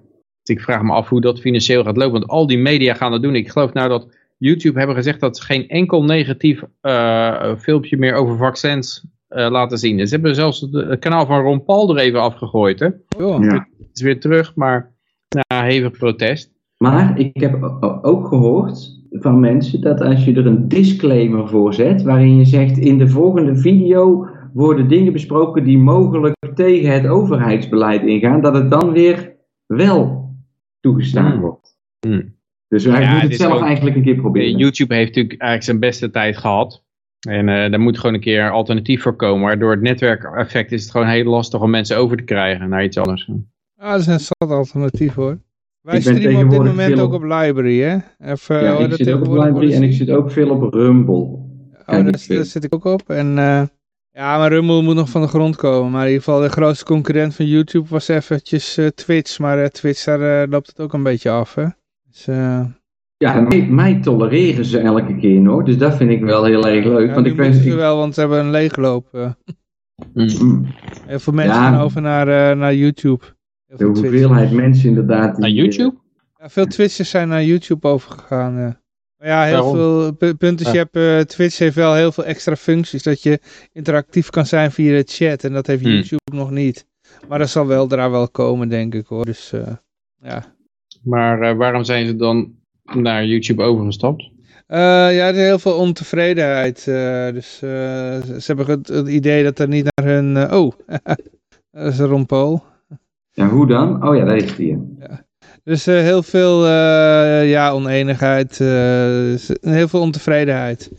Dus ik heb het niet helemaal gevolgd. Ik weet alleen maar dat er, want veel mensen die ik volg, zijn van die game, gamers, weet je wel, die, die streamen op Twitch en die, die klagen dan ergens over. dus ja. Komt hier Oké. een opmerking. Oh, sorry, sorry, sorry. ja, vertel, vertel. Een opmerking van staatsvijand. Die zegt: Sinds maart 2020 heb ik een ban bij NOS Facebook. Mijn laatste reactie was: blijf zelf thuis. Ik vind dit heel rare opmerking. Of tenminste, ik, ik ga nu zelf eventjes denken: van eh, waarom ben ik dan niet geband? Want ik schrijf daar. Op elke artikel van de NOS Facebook zit ik, eh, zit ik mijn geld te Ja. spuien daar. En hoe vaak dat ik niet eh, fake. De enige reacties die ik soms geef is fake news NOS in kapitale letters. En that's it. Maar het, En ik verbaast, maar het verbaast mij op Facebook onder de Metronews, nu.nl, NOS, kan je best wel, eh, tref je best wel opmerkingen aan die eh, heel erg kritisch zijn erover. Vaak alleen maar. Ja. Ja, alleen maar inderdaad. dus ik vraag me altijd af, hoe lang gaat dit nog duren? Dat, dat kunnen ze volgens mij niet. eh, Nou, ze hebben Ja. ook, als je tegenwoordig naar de, de, de artikeltjes van NOS en je kijkt op eh, wat de reacties zijn in de, in, in, de, eh, in de duimpjes en zo, gaat het ook tegenwoordig, eh, de, de meeste reacties zijn dan de lachenbekjes. Snap je? Mensen die het gewoon uitlachen, het artikel. Ja. Dan schrijven ze de, besmet, de besmettingen zijn omhoog en dan hebben ze 60 likes en, en, en, en een paar boze gezichten en dan hebben ze 600 lachenbekjes. Ja. Maar eh, ja, laten we nog even verder gaan met eh, de artikelen. Want ja, het, we mo- we moeten wel naar een, naar een einde toe. En we hebben nog een hele hoop te gaan. Ehm, even kijken hoor. Kapotte koelingen, Jensen, vaccins. eh, leiden tot eh, dansen met Jansen. Oh, sorry. Jansen vaccins. ja, dus er Ja, was een de kapot en eh, toen probeerden ze dat extra, extra eruit te pompen. Dit, eh. Eh, Lucas wilde ook wat zeggen? Ja, ik dacht, ik zeg weer wat. Ja, zeg maar wat. Nee, maar goed, dit is ook weer typisch iets. Uh, als, als ze niet hadden opgeroepen van hé, hey, even een spuitje en dan kun je dan dit weekend dansen. Dan uh, was de schaal van uh, de gevolgen van deze fout was niet zo groot geweest. Er hadden nooit zoveel mensen de gevolgen hiervan ondervonden. Dus, Denk ja. je nou echt dat er heel veel mensen gehoor hebben gegeven aan Iran? Of, Ja, absoluut. Jongeren. Ik, ik ken ze. Okay. Die zijn dus echt bewust nog gewoon in de dagen voordat er weer gedanst kon worden, zeg maar. Hebben ze zo'n uh, Janssen spuitje ge genomen. Want ze anders niet en, dansen? Ja, maar als, als die mogelijkheid er niet zou zijn geweest, zouden er nooit zoveel mensen okay. die spuit hebben genomen. En dus ook niet de gevolgen van deze koelfout hebben uh, gevoeld. Oké, okay, ja. Ja, ik weet niet, als ik jong was geweest had ik er niet ingetrapt, maar ik had zoiets van, ja, ja dan kan toch gewoon een illegaal schuurfeest organiseren, als je wilt dansen. Ja, maar heel veel zijn, mensen zijn zo naïef. En in de grote stad zijn er geen schuurfeesten, hè? Ja. Daar heb je ook nog volop klikken, klikkende mensen die, als je een feestje hebt, ook nog de politie bellen. Ja. Hielen klikkers. Dus, ja, ja, ja, Ik zei vertellen, Hielen klikkers? Ja. cool. Ik geloof dit dus niet. ik geloof dat hele dansen met Jansen verhaal geloof ik geen flikker van. Wat, wat geloof je niet van? Dat de overheid door een kapotte koelkast... Nee. Dat is eerder gebeurd met de Mexicaanse griepvaccins. Uh, ja, misschien die hebben ze in Afrika wel... verkocht toen. ja, die hebben ze ook nog even doorverkocht in Afrika. Dit is geen fout van de overheid. Kennelijk, een... kennelijk nemen ze daar de moeite niet voor. Die Afrikanen die zeggen, dat, dat trappen we niet meer in. Oh, dan nemen we onze eigen jongeren wel. ja. Bedenken ze een slogan? Ja, dansen met Jansen. Dit is een fout in de distributieketen. Oké, okay, oké. Okay. Ja, er, okay. werd gezegd, er werd toch gezegd dat die koelkast stuk was gegaan? Ze hadden het al eerder in Utrecht ook een keer gehad. Toen zei ze, je kan je nu gratis in laten enten, want uh, anders toch gaat die badge verloren. Want die uh, was ook uit de koeling geweest of zo. Uh, dus er stond een hele rij mensen die zeiden, oh, is leuk, is net een festival dit. Uh, zo gezellig, staan stond met z'n allen in de rij om een uh, gratis vaccin te halen of zo. Er komt een lab tekst binnenzeilen in de chat, zie ik. Oké, okay. ik heb hier nog een opmerking inderdaad van uh, Razer Sharp. Pim, oké okay, Pim. Ik vier binnenkort mijn verjaardag met DJ en snacks fuste bier. Alleen voor genodigde vrienden. Ik heb veel Facebook vrienden, alleen nog geen locatie. 400 man genoeg, je mag me een cadeautje geven. 400 man? Ben je een Servië, Yoshi? ja, kom lekker op, je, op Lieberland. Lieberland, op het eiland daar. Uh. Uh, ben ook in januari jarig, maar een beetje te laat. Beetje laat. Geen horeca en geen QR. Hé, hey, we moeten doorgaan jongens. Ja, als er mensen zijn, laten we oproep doen. Als er iemand is die nu luistert en die wil Pim een, een leuke locatie aanbieden, uh, ja, meld je gewoon uh, ergens bij je via. Ik weet dat. Ik heb wel eens verteld over die barman die bij mij in de straat woonde, die tegenwoordig ook tegen dit beleid propageert. Johan de Vos. -huh. Boerke Verschuren passen 400 man zeker in. Moet je wel naar Breda. Oké, okay, ja, hij wordt in Eindhoven, dus... Uh... Ja, ik zal het even opschrijven. Boerke Verschuren. Neem contact op met Boerke Verschuren. En dan komt ja, wij iedereen zijn, uh, zijn telefoon even thuis moet laten. Want als er zoveel telefoons bij elkaar gaan genoteerd oh, ja, worden. Ja, je moet even zilverfolie meenemen. Dan moeten daar alle telefoons in. Of dan, zie je, dan zie je zo al die, al die telefoons naar een locatie toe gaan en dan, en dan allemaal verdwijnen. En, zo. en in één keer komen dan, oké, okay, van tevoren uh, zilverfolie mee. Maar hij zoekt een privélocatie. Ah. Um, goed, ja, Hero. Uh, de Pfizer CEO, die, uh, ja, als het hem ligt, dan uh, houdt het niet op, niet vanzelf. Ja, we gaan nog even lekker door met spuiten.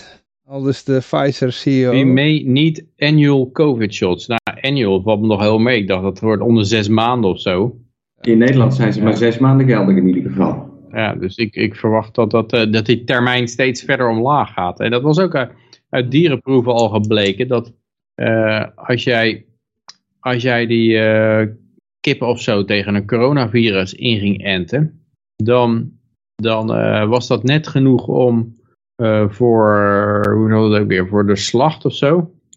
Maar als je kippen wil hebben die eieren legden, die moeten wat langer leven, dan hielp dat niet. En dan, dan had je last van die antibody enhanced AED, de antibody Deficiencies. deficiency enhancement of zoiets. In ieder geval dat, dat de gevoeligheid, dat ze allemaal doodgaan als, je, eh, als ze met echte wilde virus in aanraking komen. Dat is het eh, probleem. Mhm. Dus je hebt wel antibodies, maar eh, je immuunsysteem draait helemaal door bij, de, bij contact met het echte virus. Dus ik ben al benieuwd wat er deze winter gaat gebeuren. Maar hoe dan ook, als er ook mensen doodgaan, is het natuurlijk altijd de schuld van de unvaxxed. Ja, ja, ja. Onze schuld. Dus, eh, en als, wee, als je dan vergelijkt met een Jood hè, in de Tweede Wereldoorlog. Oh ja, nee, Dat je niet doen, nee, nee, nee, nee. nee.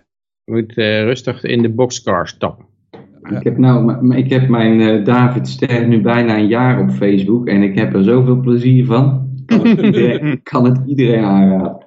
Zoveel reacties op gekregen. Nou, het, het, het scheelt ook een hoop eh, negativiteit, want er zijn er mensen die zeggen, ja, met jou ga ik sowieso niet praten, want jij David Ster. Dan denk ik, oké, okay, toedeledokie. En dan zeg je dan, vuile nazi.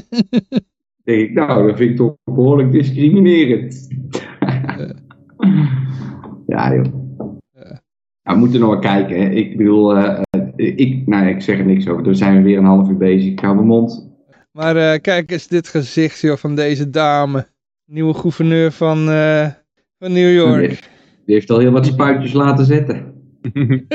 Botox gezicht, ja. Maar ze predikt het evangelie, hè? het evangelie van de vaccins. Het Dus, vaccin eh, is van God. Ja, ja, ja. En zendt haar eigen apostel uit om de jab te promoten. En volgens mij deze nieuwe gouverneur, dat was eerst openbare aanklager, die heeft eh, Como, Como eh, gewipt. Met, eh, door hem eh, van seksuele dingen te beschuldigen. Oh, ik dacht eh, dat ze hem echt had gewipt. nee, nee, nee. Vast. Gewieperd. Eh, eh, Ze heeft, ze heeft hem gepiepeld. En, eh, en het rare is dat Como zelf, eh dat is al een keer eerder gebeurd geloof ik, dat, eh, ik weet niet of het Como was, maar eh Piet Fietser of zo, dat de Attorney General de gouverneur ging vervolgen, om vervolgens zelf aan de macht te komen. Dus eh, ja, het wordt een beetje traditie. Ik denk dat de volgende Attorney General ook, eh, dus gewoon een opstapfunctie naar gouverneur. eh. Je gaat gewoon de, de zittende eh, ga je even, even aanklagen en dan, eh, dan kan je daarna zelf de rol overnemen. Ik had hem nog even willen downloaden. Ik ben het helemaal vergeten. Ik had hem nog even willen downloaden zodat ik hem hier kon afspelen. Maar dat is eh, helaas niet van gekomen. Ik kan het wel even, even proberen hoor. Ja, het geeft wel aan, het is gewoon echt een religie aan het worden. Als je zegt Ja, maar je moet er ook horen lullen joh. Het is echt... eh, Ja, maar eigenlijk is het toch met alles in het leven dat je echt een overtuiging moet hebben om het. eh, eh, Nee, maar die mensen hebben, hebben geen principes. Het is gewoon, eh, ja, je schiet er wat propaganda in en ze geloven het. eh, maar het is niet, ik, ik hoor iets en ik probeer het in te passen in een, in een cause and effect chain. En eh, dan een met verklaring te vinden. bepaalde principes tot een conclusie te komen of iets juist is of niet. Nee. Ja, oké. Er heeft allemaal niks meer mee te maken. De meeste democraten worden, ik begreep ook dat, die hadden, dat iedereen die de, die de jab niet nam was selfish, greedy, stupid. Het waren allemaal idioten. Het zijn allemaal mensen die, eh, ook die zwakkeren met Paardenontwormer. uh, allergieën en zo. En, eh, Ja. Social Ja. terrorists. nee, het zijn allemaal paardenontwormers, slikkers. eh. Ja. Ik zat van de week dus op nos.nl met iemand te kletsen en die haalde toen een artikel van Joop aan. Ik zeg, nou, het gebeurt niet vaak, maar nou ben ik er klaar mee. Joop. Eh, ik had hem gevraagd wat een euro was en toen reageerde hij met een artikel van Joop. Ik zeg, oh, dan weet ik genoeg.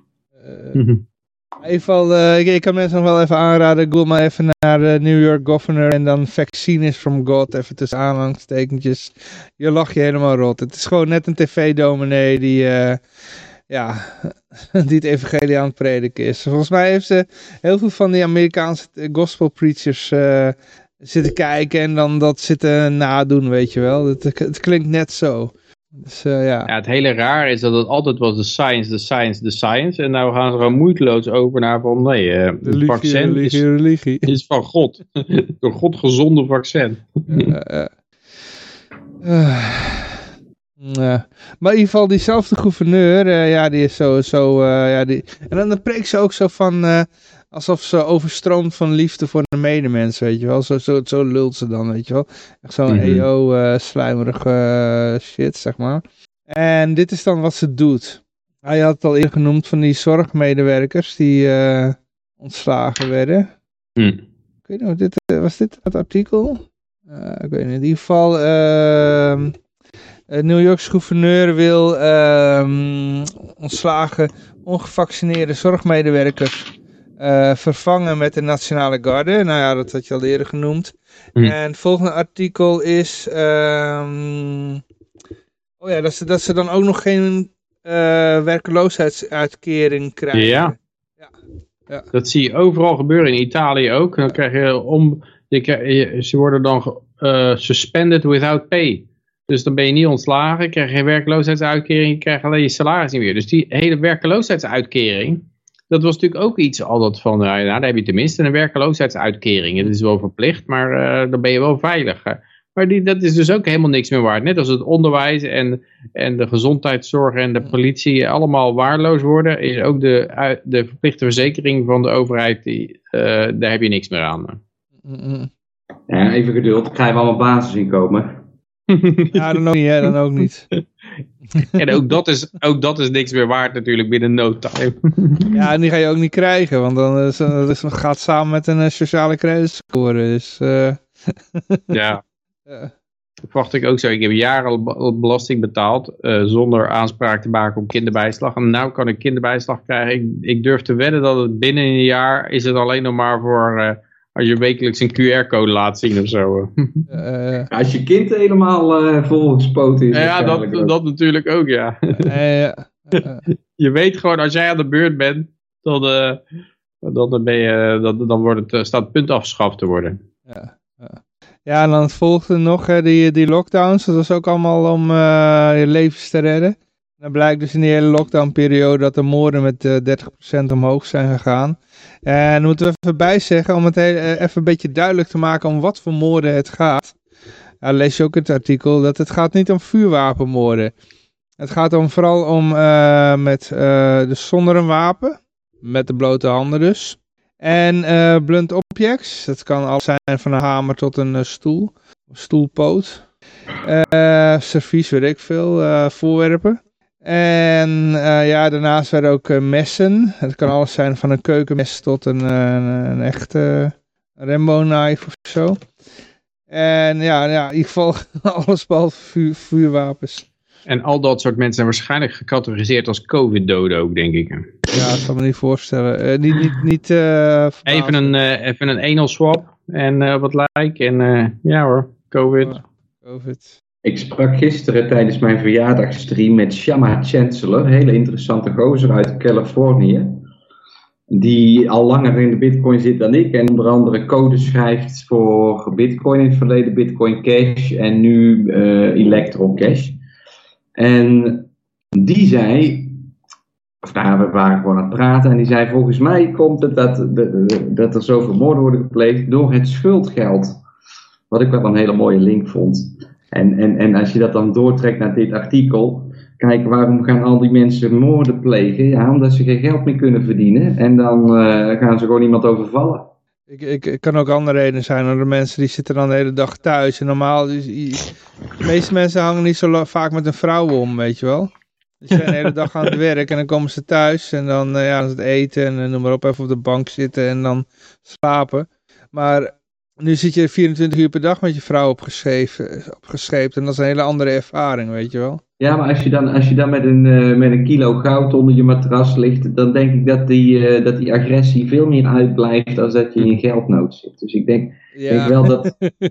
De meeste mensen dat... hebben geen kilo goud onder hun bed. Nee, en als ze dat wel. hebben, dan is je vrouw al langer mee vandoor. Dus, uh.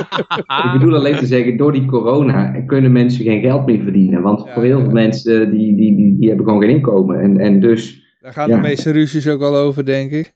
Uh, ja. Ja, 30% omhoog. Nou ja, hè, het is in Amerika, zeggen we dan maar. Waarmee ik wil zeggen van, daar zijn ze altijd een beetje extremer. Het zal in Nederland ook vast omhoog zijn gegaan. Ik, het zou me niks Ja. verbazen. Ja, als je zulke terreur eh, de hele dag op je televisie ziet. Ja. AP Nieuws heeft hier een apart kopje voor Britney Spears, jongens. Oh, het is wat. Ze is nou, eh, ze is nou uit haar eh curatelenstelling gekomen. Oh, een update. leuk. Ja, Ja, ja. Had er stond ook weer op NOS. eh, Facebook NOS. Is nou eigenlijk libertariër geworden? Of, eh? ik, ik schreef eronder, de situatie van Britney Spears lijkt wel een beetje op de horeca van nu. Eh, corrupte media, corrupte dokters, corrupte rechters en een fout vadertje staat. Ach ja. Dan gaan we naar Nieuw-Zeeland. Eh, die hebben een overheid die geeft heel erg om de gezondheid van, eh, van het volk. En Ja. ja. ja, dat blijkt ook weer uit dit artikel. The New Zealand eh, government is talking with KFC, Pizza Hut en Taco Bell about offering people COVID-19 vaccines when they buy meals. Het leuke is wel dat ze dat niet naar binnen mogen zonder QR-code. Ook nog, misschien in Nieuw-Zeeland dan wel. Zeg, ik wil, ik wil alleen naar binnen om een vaccin te halen. Ga je naar binnen, koop je alleen even een, eh, een pizza en dan loop je weer naar buiten toe. Nou ja, kom straks terug. Ah, Ja. Ik moet toch een paar dingen weer zeggen, want ten eerste is het dus geen vaccin. En Oké, oké, we oké. leven inmiddels in, volhouden, ja. we, le- we zijn dus inmiddels in 2021 en we zitten nou met een hoog muterend virus, waarvan inmiddels al 50.000 eh, nieuwe mutaties eh, geschat worden. En we injecteren iedereen met twee jaar oude, twee jaar oude data. Dus ja, het heeft wat mij betreft... eh, ja, alleen dat al zou toch voldoende moeten zijn om mensen te laten inzien dat het helemaal geen zin heeft.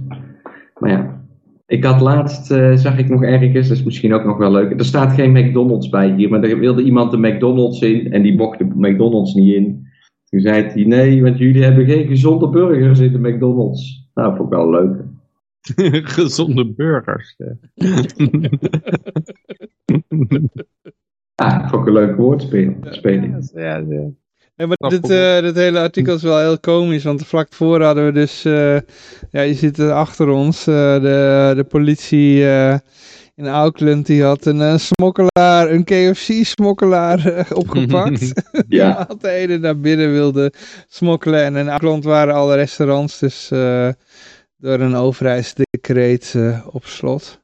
Maar de- wat is daar dan zo... Maar dat is dus ook Nieuw-Zeeland, Auckland. Dus dan Ja. betekent dus als je naar de Pizza Hut in Auckland wil om je va- vaccin te halen, dan... Kan eh, het niet, dat kan het niet, nee. nee. Eh, eh. Ja, maar misschien zeggen ze dan wel, weet je wat, KFC, als jullie dat dan doen, mag je weer open. Zoiets, ja, dat kan ook nog, ja. Tja. Ja, ik heb be- beelden uit Australië gezien. Het is echt, eh, in Nederland valt het dan nog reuze mee hoor. Ja, eh, Ja, dan voel je je opeens weer heel gelukkig. Hè? Nee. Er stonden ze met eh, echt een overmacht aan politie voor zo'n winkelcentrum. Gingen ze alle auto's controleren. Gingen ze tegen zo'n oud bejaard koppel, wat al eh, 60 jaar getrouwd is, zeggen van, hè, je mogen niet met z'n tweeën in de auto zitten. En die hebben mensen helemaal shaken zo. mhm. Rebel News Australia. Op YouTube. Ja, het is Die, eh, wel, eh, dat, ja, het is wel apart. Dat ik, ik had dat ook moeilijk kunnen voorspellen. Dat juist die, eh, dat, dat het daar zo uit de hand zou lopen. En ik hoorde ook echt- bijvoorbeeld, de UK was ook, ging helemaal de verkeerde kant op. Dan zei het parlement opeens van, eh, ja, we gaan toch maar geen coronapas doen. En het raar is dat ik hoor nou dat de regering is, is bezig om te kijken of ze om het parlement heen kunnen werken. Om toch die coronapas erin te krijgen. Wat, waar, wat, wat voor incentives die lui wel niet hebben. Wat, eh, Ja, en volgens mij is dat allemaal gewoon corruptie hoor. En die mensen die krijgen allemaal beloftes. Als jullie zo'n coronapas erin jassen, dan kun jij over een paar jaar eh, aan de slag als CEO bij een van mijn eh, NGO's. En verdien je 2 ton per jaar. Of 2 miljoen, of whatever dat ze nodig hebben. Als je nou 90 miljard hebt, of hoeveel is het wat Bill Gates inmiddels bij elkaar geschraapt heeft, toch duizenden mensen een miljoentje geven. Nou, je hebt er maar 100 nodig. Mhm. Ja, ik, ik weet niet wat erachter zit. Ik vind het toch wel... eh, Er zit nog heel veel druk achter, vind ik, moet ik zeggen. Een andere theorie die ik ook altijd nog op nahoud, is dat de politici volgens mij de meest geïsoleerde personen op deze wereld zijn, die dus echt in, in hun eigen bubbel leven. En dat, ik hou nog steeds voor mogelijk dat die gewoon uh, met zoveel nep data worden, worden, worden misleid, dat ze dus inderdaad denken van, oh, hier buiten de Tweede Kamer vallen de mensen dood neer en we moeten er wat aan doen. Dat, ik hou dat ook steeds als mogelijkheid open. Dat dus geen... Nee, Want die lobbyisten, die lobbyisten, die kapselen zo iemand helemaal in, denk ik. Ja, die, die, ik heb dat toch een beetje zelf ervaren. En ik, ik, ik, zie wel hoe dat je inderdaad iemand helemaal, weet je wel, en je denkt van, oh, ik ben vrij om te gaan staan waar ik wil, maar dat is niet zo, want jouw agenda wordt gewoon gemaakt en alle mensen die daar zijn, weet je wel, er wordt er iemand naar voren geschoven van, oh, praat maar even met hem. Nou, en, het is natuurlijk wel zo dat ze het niet, niet geloven, lijken te geloven als ze zelf een bruiloft hebben en geen mondkapjes dragen en niet socialisten zingen en zo. Mm, ja, ja, dat is dan ook wel weer zo, ja. Sowieso de bovenste mensen op de lijst, die weten donders goed wel hoe, wat er gaande is. Maar die zijn alleen maar bezig met hun eigen carrière. En uh, dat is voor hen het enige wat telt. Dat, dat is de reden dat ze in de politiek zitten. Ja, maar je merkt wel dat het idee is van, bij dat soort lui van de vaccinatiegraad moet omhoog. Dat is gewoon een doel op zich geworden. Of er nou wat ja, maar dat nou ergens goed voor is. Een carrière hangt er vanaf. Hè? Dat, en dat hoor je dan ook. Laatst waren, was er een gesprek tussen een aantal doktoren gelekt. En, uh, en dan ging het dus echt, wat moeten we doen om de vaccinatiegraad omhoog te krijgen? Ja, we moeten, het, we moeten er meer angst in gooien. We moeten, we moeten ze banger maken, de mensen. Mm uh, dus dat wordt, dat is net zoals bij die klimaat, uh, bij die klimaat-e-mails die gelekt zijn. Daar bleek dus ook uit dat die zijn, ja, we moeten van die medieval warm period af, want dat past niet in ons model. We moeten ons, eigenlijk is het model heilig geworden, net zoals bij communisme het systeem heilig is geworden. En dan, dan moeten ze gewoon maar de data erbij verzinnen om dat overeind te houden. Ja, maar er komt ja, een doelstelling en die moeten ze halen. En die doelstelling komt weer van iemand anders. Dat, bedoel, dat heeft weer te maken met de belangen, weet je wel. Uh, ze zijn omgekocht. ja, en toch heb je ook een, gedeelte true believers natuurlijk. Die zitten ook wel ergens in. Uh. Ja, maar die ik bedoel, zeker aan de onderkant, daar zitten helemaal geen mensen. Aan de onderkant zitten natuurlijk gewoon de ordervolgers. En aan de bovenkant zitten ja, of true believers. Ik denk zo'n Bernie Sanders bijvoorbeeld, dat is een true believer. Ja, ik weet het, Die is naar de Sovjet-Unie toe geweest met zijn huwelijksreis en die, die gelooft er toch helemaal in. Eh. Ja, maar die heeft wel uh, een paar huizen en uh, miljoenen op zijn rekening. Nou, zie je wel, het werkt. Ja, dat was toch, als je vast voorbereid. Ja. ja, maar we moeten verder. Um, Even kijken hoor. Uh, oh ja, de Holiday Scare, daar gaan we even naartoe. Dat is een uh, rubriekje bij ons. Categorie Holiday Scare. ja, ja, ja. Want zelfs als de vakantie voorbij is, dan kun je ze angst aanjagen. Vertel. Ja, dit is inmiddels wel twee maanden oud hoor, maar oké. Metro 6 augustus. Ja. Oh, oké. Oké. Ja. ja Zo overleef je de tweede zaterdag. Tip 1, ga niet. dus dat is, uh, dus de Zwarte Zaterdag, dat is een dag dat iedereen naar de schoolvakanties uh, tegelijk op de weg gaat. En uh, heel veel aanrijdingen en ellende en zo. En, dat je ook weet van als ik nu op vakantie ga, dan betaal ik vijf keer zoveel als elk ander moment in het jaar. Ja, maar je kan niet anders, want als je je kind een dag eerder van school haalt, dan word je gelijk voor de rechter gesleept. Ja. Dus ook ik ga hierbij aan onderdoor. En, maar ja, de tip is dus, ga niet op vakantie. Ja. ja, eigenlijk wel. En niet op vakantie. Blijf thuis zitten, blijf op die bank zitten. Ga eens gezellig naar een concert toe of een, uh, een restaurantje. Oh, uh, nee, nee, nee, wacht. Gewoon kijk alleen maar naar Netflix of naar het Nationaal of zo. Dat is gewoon uh, de hele dag naar het Nationaal kijken. Dat is gewoon de ideale vakantie. Mhm. Ja, en internetseksen. Heel dag internetseksen. Ja, lekker veilig. Maar ga gewoon tijdens een lockdown op vakantie in, in Nederland. Zijn de hotels gewoon lekker goedkoop? Kan je in een hele luxe kamer zitten voor, de, voor 25 euro, weet je wel? Ja, dat heb ik gedaan. Ja. Ja, ja, ja. ja, Gooit, uh, zo populair wordt, vakantie in eigen land. De eigenaar gooit dan speciaal voor mij de keuken open, weet je wel? Wauw. Dan ben je de enige in het hotel. Maar ik geloof dat Duitsland ook een beetje bagger is. Hè? Duitsland en Frankrijk zitten toch wel een beetje ingesloten door landen die nog erger zijn. Ik geloof dat Frankrijk bijvoorbeeld de wegrestaurants ook niet toegankelijk zijn. Oké. En Dat ik weet in ik Duitsland, in Duitsland heb ik een verhaaltje gehoord van Twan. die ging, Twan die ging daar op benzinestation toe. Eh, die, eh, en die deed zijn mondkapje niet om. Die ging daar afrekenen. Die zo'n ding binnen om af te rekenen. En, en eh, die vent zo, hey, je moet een mondkapje dragen en zo. En uh, Twan zegt zo, nou nee, ik, ik, ik, kan het, eh, ik verdraag dat niet. En, eh, en eh, in, in, het- in het Duits zei hij dat. en eh, en eh, ja, die vent die zei, "Hey, ik bel de politie. En, ja, ja, bel de politie dan maar, maar eh, eh, wil je nou betaald worden of niet? Nou, dus Twan ging naar buiten toe. Die, die, die denk ik, zal maar niet wegrijden zonder te betalen. krijg ik er gezeur mee. Ik blijf, ga even het oliepeil controleren en zo. Dus na vijf minuten kwam de politie. Dit is natuurlijk weer niet eh, Dennis' fietsverhaal. Dit is weer, eh, er draagt iemand geen mondkapje. Dus eh, we hebben gelijk een, een agent beschikbaar. Sociaal terrorist gespot. die, begon, die begon te blaffen tegen Twan. En Twan die dacht, weet je wat, ik doe net of ik geen Duits spraak. Ik begin Engels te praten tegen. Dat geeft hem, we- geeft me een relatief voordeel. Het komt die vent uit die pom erbuiten. Hij praat gewoon Duits hoor. Is die agent helemaal pissig. Toen uiteindelijk zei hij van, eh, ja, wil je nou dat ik betaal of niet? Nou, oké, betalen, maar dan wel gelijk wegwezen. Toen zei nou, ik was ook niet van plan om hier lang- langer te blijven. Mooi verhaal. Cool. Oh, heerlijk. Ik heb nog een opmerking in de chat. Van Razer Sharp, ofwel Pim. Eigenlijk is het heel simpel in alles. Strengere maatregelen, meer politie in tech gear. Minder voedsel en rijen bij de gaarkeuken. Binnen no time hebben we een leger libertariërs die op een union site de wapens bestellen. Nee, nee, wacht even Pim. Je hoeft geen wapens te bestellen. Je moet gewoon een paar e-guldens kopen. Daar heb je genoeg aan. Er is geen geweld voor En een nodig. waterkanon heb je nodig gewoon, om je restaurant open te houden.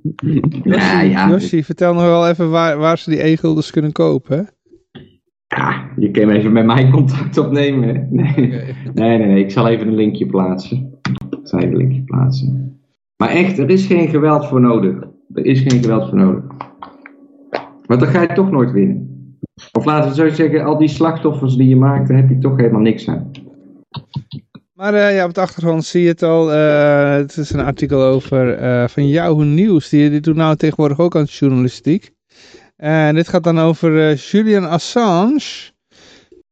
Want onze grote, ja, door, door vele mensen de, binnen libertarische kringen, een groepje mensen die zagen, eh, hoe dat, die zagen Trump als een soort libertariër, wat ik nooit begrepen heb. Maar eh, wat hij onder andere bekokstoofde was ehm ja, Julian Assange kidnappen. Eh, wat hadden ze nog meer? Wat wilden ze nog meer? Eh, even kijken hoor. Ja, en assassination, eh, vermoorden gewoon, hè. Gewoon, ja, gewoon... eh, In een London shootout. Ja, ja. Ja, ik, ik begreep dat Trump had gezegd van, eh, ja, dit gaat wel een beetje ver. Ah, Oké. Maar misschien dat, hij, dat, dat, dat, dat daarom de reden is dat Trump hem geen eh, par- pardon gaf aan het eind. Omdat de CIA met een plan kwam om hem te vermoorden en te ontvoeren. Eh, Dat hij dacht van, nou ja, dat, eh, misschien is het een beetje out of range. anders was hij wel een libertariër geweest. Nee. Met die muur alleen al, jongen. Kom op. Heel veel mensen werden gewoon privébezit onteigend. Nee, natuurlijk, het is geen libertariër. Maar je moet bij Trump altijd een beetje op verdacht zijn dat eh, het verhaal wat anders wordt voorgesteld dan het werkelijk was. Eh, dat blijf ik dan toch altijd wel even, even rechtzetten. Nou ja, het is sowieso een, een plan van de CIA onder Trump bevindt. Maar wanneer wordt hij daarvan op de hoogte gesteld? Hè? Hij werd ervan op de hoogte gesteld. Ja, nadat het, nadat het plan gemaakt was. Ja. Het is wel Ja, grappig. voordat voor de, voor de verkiezingen was hij, eh, was hij heel erg... eh, vond hij Wikileaks vond hij zo, weet je wel. Hartstikke Hmm. toppie, Wikileaks. I love Wikileaks. En dan, dan dit, weet je wel.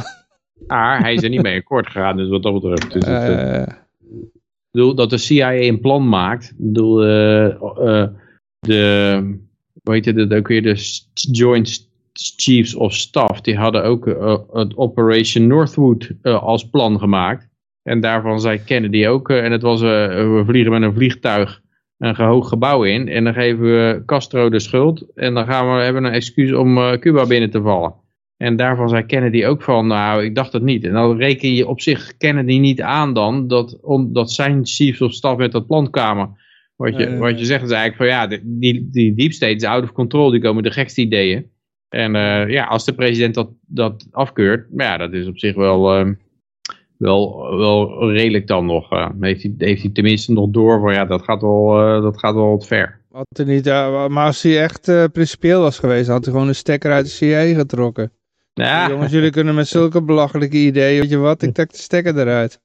ja, maar, maar ik denk niet dat, dat, dat, uh, dat Trump daarvoor de macht had. Ik bedoel, hij kon al niet eens... Hij kan uh, executive uh, orders kan die, ja, uitvaren, dat ja, dat, ja, natuurlijk. Ja. Maar zijn eigen generaals gaven toe die Millie dat ze gewoon tegen hem logen. En dat, dat ze die bellen gewoon met de Chinese generaal tijdens zijn... Dus ik weet zeker dat Trump die mag het hoedornament op de, op de auto vervangen met een executive order desnoods, maar voor de rest had hij echt helemaal niks te vertellen. Wat een afgang was dat zeg, van die General Milley deze week. Ik heb er maar stukjes van gezien, maar het was wel echt... Uh, het was zo overduidelijk dat het echt gewoon troep was wat hij verder aan het doen is. De, leugens die, die waren zo obvious. Ja, je krijgt echt het idee dat het een soort militaire dictatuur al is eigenlijk. Dat, uh, dat de president zit er gewoon als hoedornament op. Maar de militairen bepalen gewoon wat er gebeurt. Uh. En je moet ook niet gaan zeuren over dat er een trillion dollar missing is of zo. Of uh, bij het Pentagon. Uh, dan dat, dat, dat, daar krijg je spijt van. Ik kan nog heel even een kleine update over Assange. Als ik het fout heb of als ik iets vergeet, dan hoor ik het graag. Maar in januari is Assange vrijgesproken van zijn beschuldigingen, waarop de Verenigde Staten in hoger beroep is gegaan. En in afwachting van dat hoger beroep moet Julian Assange in zijn cel blijven zitten in verband met vluchtgevaar. En nu zijn we dus aan het wachten. En uh, Assange mag zijn kinderen niet zien, die mag de cel niet uit. En uh, ja, dat is wat ik er nu van weet. Ja, uh, dus, uh, Oh, ik heb er nog een opmerking. Leuk van, van onze Pim. Leuk die crypto, maar ermee betalen bij de Jumbo of gemak is er nog niet mee meer en raakt telkens maar wel eens kwijt. En nu zegt hij nog... Pim... kan het wel, hè? El Salvador, El Salvador kan je er zo een McDonald's mee binnenlopen en een gezonde burger bestellen. Ja, dan betaal je met ja, Lightning, hè? Je kan ook inderdaad wachten totdat je er overal mee kan betalen, maar dan, uh, heb je wel, dan gebruik je het inderdaad alleen om mee te betalen. Ja, nou ja, oké. Als, je dat, uh, als je daarop wil wachten, dan, dan maak je niet de winst die je, die je hebt als je erin gelooft dat je er ooit overal mee kan betalen. Je hebt, uh, ja, ja, ik, ik kan, nou, dan moet je naar Bitrefill gaan, dan kan je bijvoorbeeld ja, VVV-bonnen mee kopen of andere shit. Want ik heb auto's gekocht uh, met e-guldens. Ik heb, uh, laatst heb ik weer 2 kilo worst. Nou, auto's is, auto's is overdreven. Ik auto, heb een auto. Ik heb een auto van. Hoe koop je 2 kilo worst met, een, uh, met e-guldens? Ja, 2 kilo worst met e-guldens. Nou, dat is hartstikke lekkere worsten. Ja, gewoon dan moet je dus gewoon vertrouwen winnen bij de mensen die worsten verkopen. Mm -mm. Ja, en dan geef ik er eerst, ik geef er altijd eerst geef ik er één, zodat ze kunnen zien hoe de koers beweegt. En dan na een paar maanden, meestal als die omhoog gaat, dan bellen ze terug en dan zeggen ze, hé, hey, uh, zullen we een keer iets, uh, een dealtje maken? En ook al hou ik helemaal niet van worst, zeg ik natuurlijk, joh, koop ik voor jou twee kilo worst. ja. Dan geef ik ze vaak ook nog wat extra en dan zijn ze helemaal blij mee. uh, Didi had toch laatst, ja, die was in contact gekomen met iemand die huizen verkocht hè, voor bitcoins. Mm ja, ik weet niet of hij uiteindelijk iets gekocht had. Volgens mij heeft hij nou iets gehuurd of zo, maar... maar er is ook een website voor huizen verkopen in bitcoins, maar weet nou even niet. Weet niet uit mijn hoofd. Maar in ieder geval, hij betaalt al alles met... Hij, hij leeft al, net als jij eigenlijk, leeft hij Nee, al, is niet waar. Dat is niet waar. Dat is niet waar. Nee, natuurlijk niet. Hij moet ook gewoon de, de lokale valuta's uh, dingen doen. Ja, maar dat wisselt hij om. Maar wat, wat ik vernomen uit zijn filmpjes is... Als hij ergens zit, maakt hij een deal met een cafébaas uh, van... Uh, kan ik ja. jou bitcoins betalen, weet je wel? zo doe ik het ook. En dan betaalt ja. hij daar zijn Bacardis mee. ja. ja. En hoe meer filmpjes dat je op het internet zet... en hoe langer je ermee bezig bent... en hoe meer succes dat je ermee hebt... hoe makkelijker het wordt. Maar toen hij in Mexico was, had hij iemand gesproken die verkocht huizen in, voor, voor bitcoin. Dat had ik begrepen. Ik volg hem niet iedere dag hoor, maar af en toe kijk ik wel eens een filmpje van hem. Ik, ik, weet het niet, ik weet het niet. Flappergast zegt nog, ik geloof naar China niet dat bij de overheid crypto concurrentie toe zal laten. Oh, ik geloof naar China niet dat bij de overheid crypto concurrentie toe zal laten. Ja, uh, volgens mij is de, dit de zestiende keer of zo dat China crypto bent. Dat is meestal. Ja, ja, ja, we houden niet is meestal bij, en, en zeker als Jamie Dimon ook nog eens gaat bitcoin bashen, is het meestal het teken dat het over drie maanden de pan uitvliegt in de prijs. Ja, ja, ja. pas als. Uh, september is altijd de maand dat. Pieter Schiff een victory rondje loopt. Hè? September is altijd de maand dat China met een crypto ban komt, weet je wel. Ja. Dus ja, ja, wij kijken er al lang niet meer van op, want we hebben, eh, dit, dit horen we, nou we zijn al, zolang we bestaan, uh, volgens mij we doen dit nou al negen jaar. En we hebben, ja, ik, ik, ik ben nog opgehouden met tellen hoe vaak China crypto geband heeft, weet je wel. Ik hoorde ja, maar het gaat wel steeds verder. Je kan wel zeggen, dat betekent elke keer niks. Maar, de, maar die miners zijn wel echt verdwenen. En nu is het dan echt verboden om onderling te handelen. Dat is weer een extra stapje. Ja, maar dat hebben ze uh, toch eerder verboden? Nee, dat was niet eerder verboden. Het is wel, wel, volgens mij elk verbod dat ze hebben gedaan is toch wel waargemaakt. Okay. Eerst werden de exchanges verboden. Uh, maar je kon er dan nog wel over de counter kon je erin handelen. Je mag, je mag het nu nog steeds bezitten, hè? Oké, okay, oké. Okay. Dus je mag het nog steeds bezitten, je mag er alleen onderling niet in handelen. Uh -huh. Maar dat betekent dat misschien gaan ze nog verder en zeggen ze, ja, mag, je mag het ook niet meer bezitten. Zo, maar ja, dat, ik uh weet het niet. Maar volgens mij is het niet zo dat, dat ze maar wat roepen en dat er nooit wat gebeurt. Dus. Nee, oké. Okay. Nou ja, kijk, ik zal nog even een uh, openbaring doen misschien voor sommigen. Maar je hebt de overheid niet nodig om crypto te gebruiken. Dus huh? je kan er gewoon mee aan de slag. Ook als ze het verbieden. Ja, ondertussen wordt nog wat in de chat uh, ik beweging. Ja, uh, dit is iemand, Eldorado zegt hallo. Okay. Hoi Eldorado, hey. Uh, komen we bij het laatste bericht uh, trouwens. Ja, we hebben het gehaald. Even kijken hoor. Something went sideways when the FBI... oh ja, dat is die bankoverval van de FBI. ik heb dit maar een klein... Ik heb, ik heb het niet zo gevolgd, dit. Nee, nee, dat is een tijdje geleden al gebeurd. Maar ja, het komt erop neer van... ja, hoe, hoe moet ik het even kort door de bocht uitleggen? Doe het eens. Geef het eens een Ze hebben een bank een overva overvallen, maar ze willen niet dat jullie denken dat ze een bank overvallen. Uh, ja, nee, er waren criminelen. Hè? Er waren criminelen die hadden ja. iets in een kluisje. En daar moesten wij toevallig in kijken. En dan hebben we alle kluisjes maar gelijk leeg gehaald. ja, er ligt wel een stevig blok goud daar. Ja, ja dit is gewoon een stokfoto natuurlijk. Hm. Alsof mensen daar allemaal een uh, goud uh, daarin gooien. Dat niet. Sorry. Wat, wie, waar, wat? Hij ja, staat hier, the government is trying to confiscate 86 million in cash and stockpile jewelry, rare coins and precious metals taken from about half of the boxes. But six months after the raid, the FBI and U.S. Attorney's Office in Los Angeles have produced no evidence of criminal wrongdoing by the vast majority of box holders who belongings the government is trying to keep. About 300 of the box holders were contesting the attempt confiscation. Ruiz and the 65 others have filed court claims saying the DirectNet forfeiture operation is unconstitutional. Ja, je, je denkt... Uh, ik denk dat er weer een hoop libertariërs geboren zijn als, uh, als er een hoop kluizen ja, leeg het hopen, joh. Bij heel veel mensen is het echt hopeloos hoor. Dan, uh, ik, ik heb het serieus meegemaakt dat mensen dat je denkt van ja, zoveel leed dat je aangedaan is door de overheid. Nou, nou moet je libertariër worden.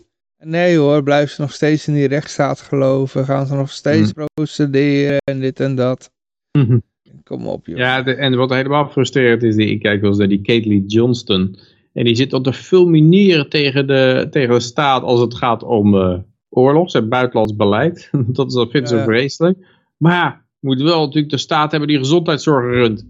want, uh, uh, want daar werkt het allemaal geweldig. Uh, oh, dus... Jimmy Door, zelfde verhaal, weet je wel. Oh man.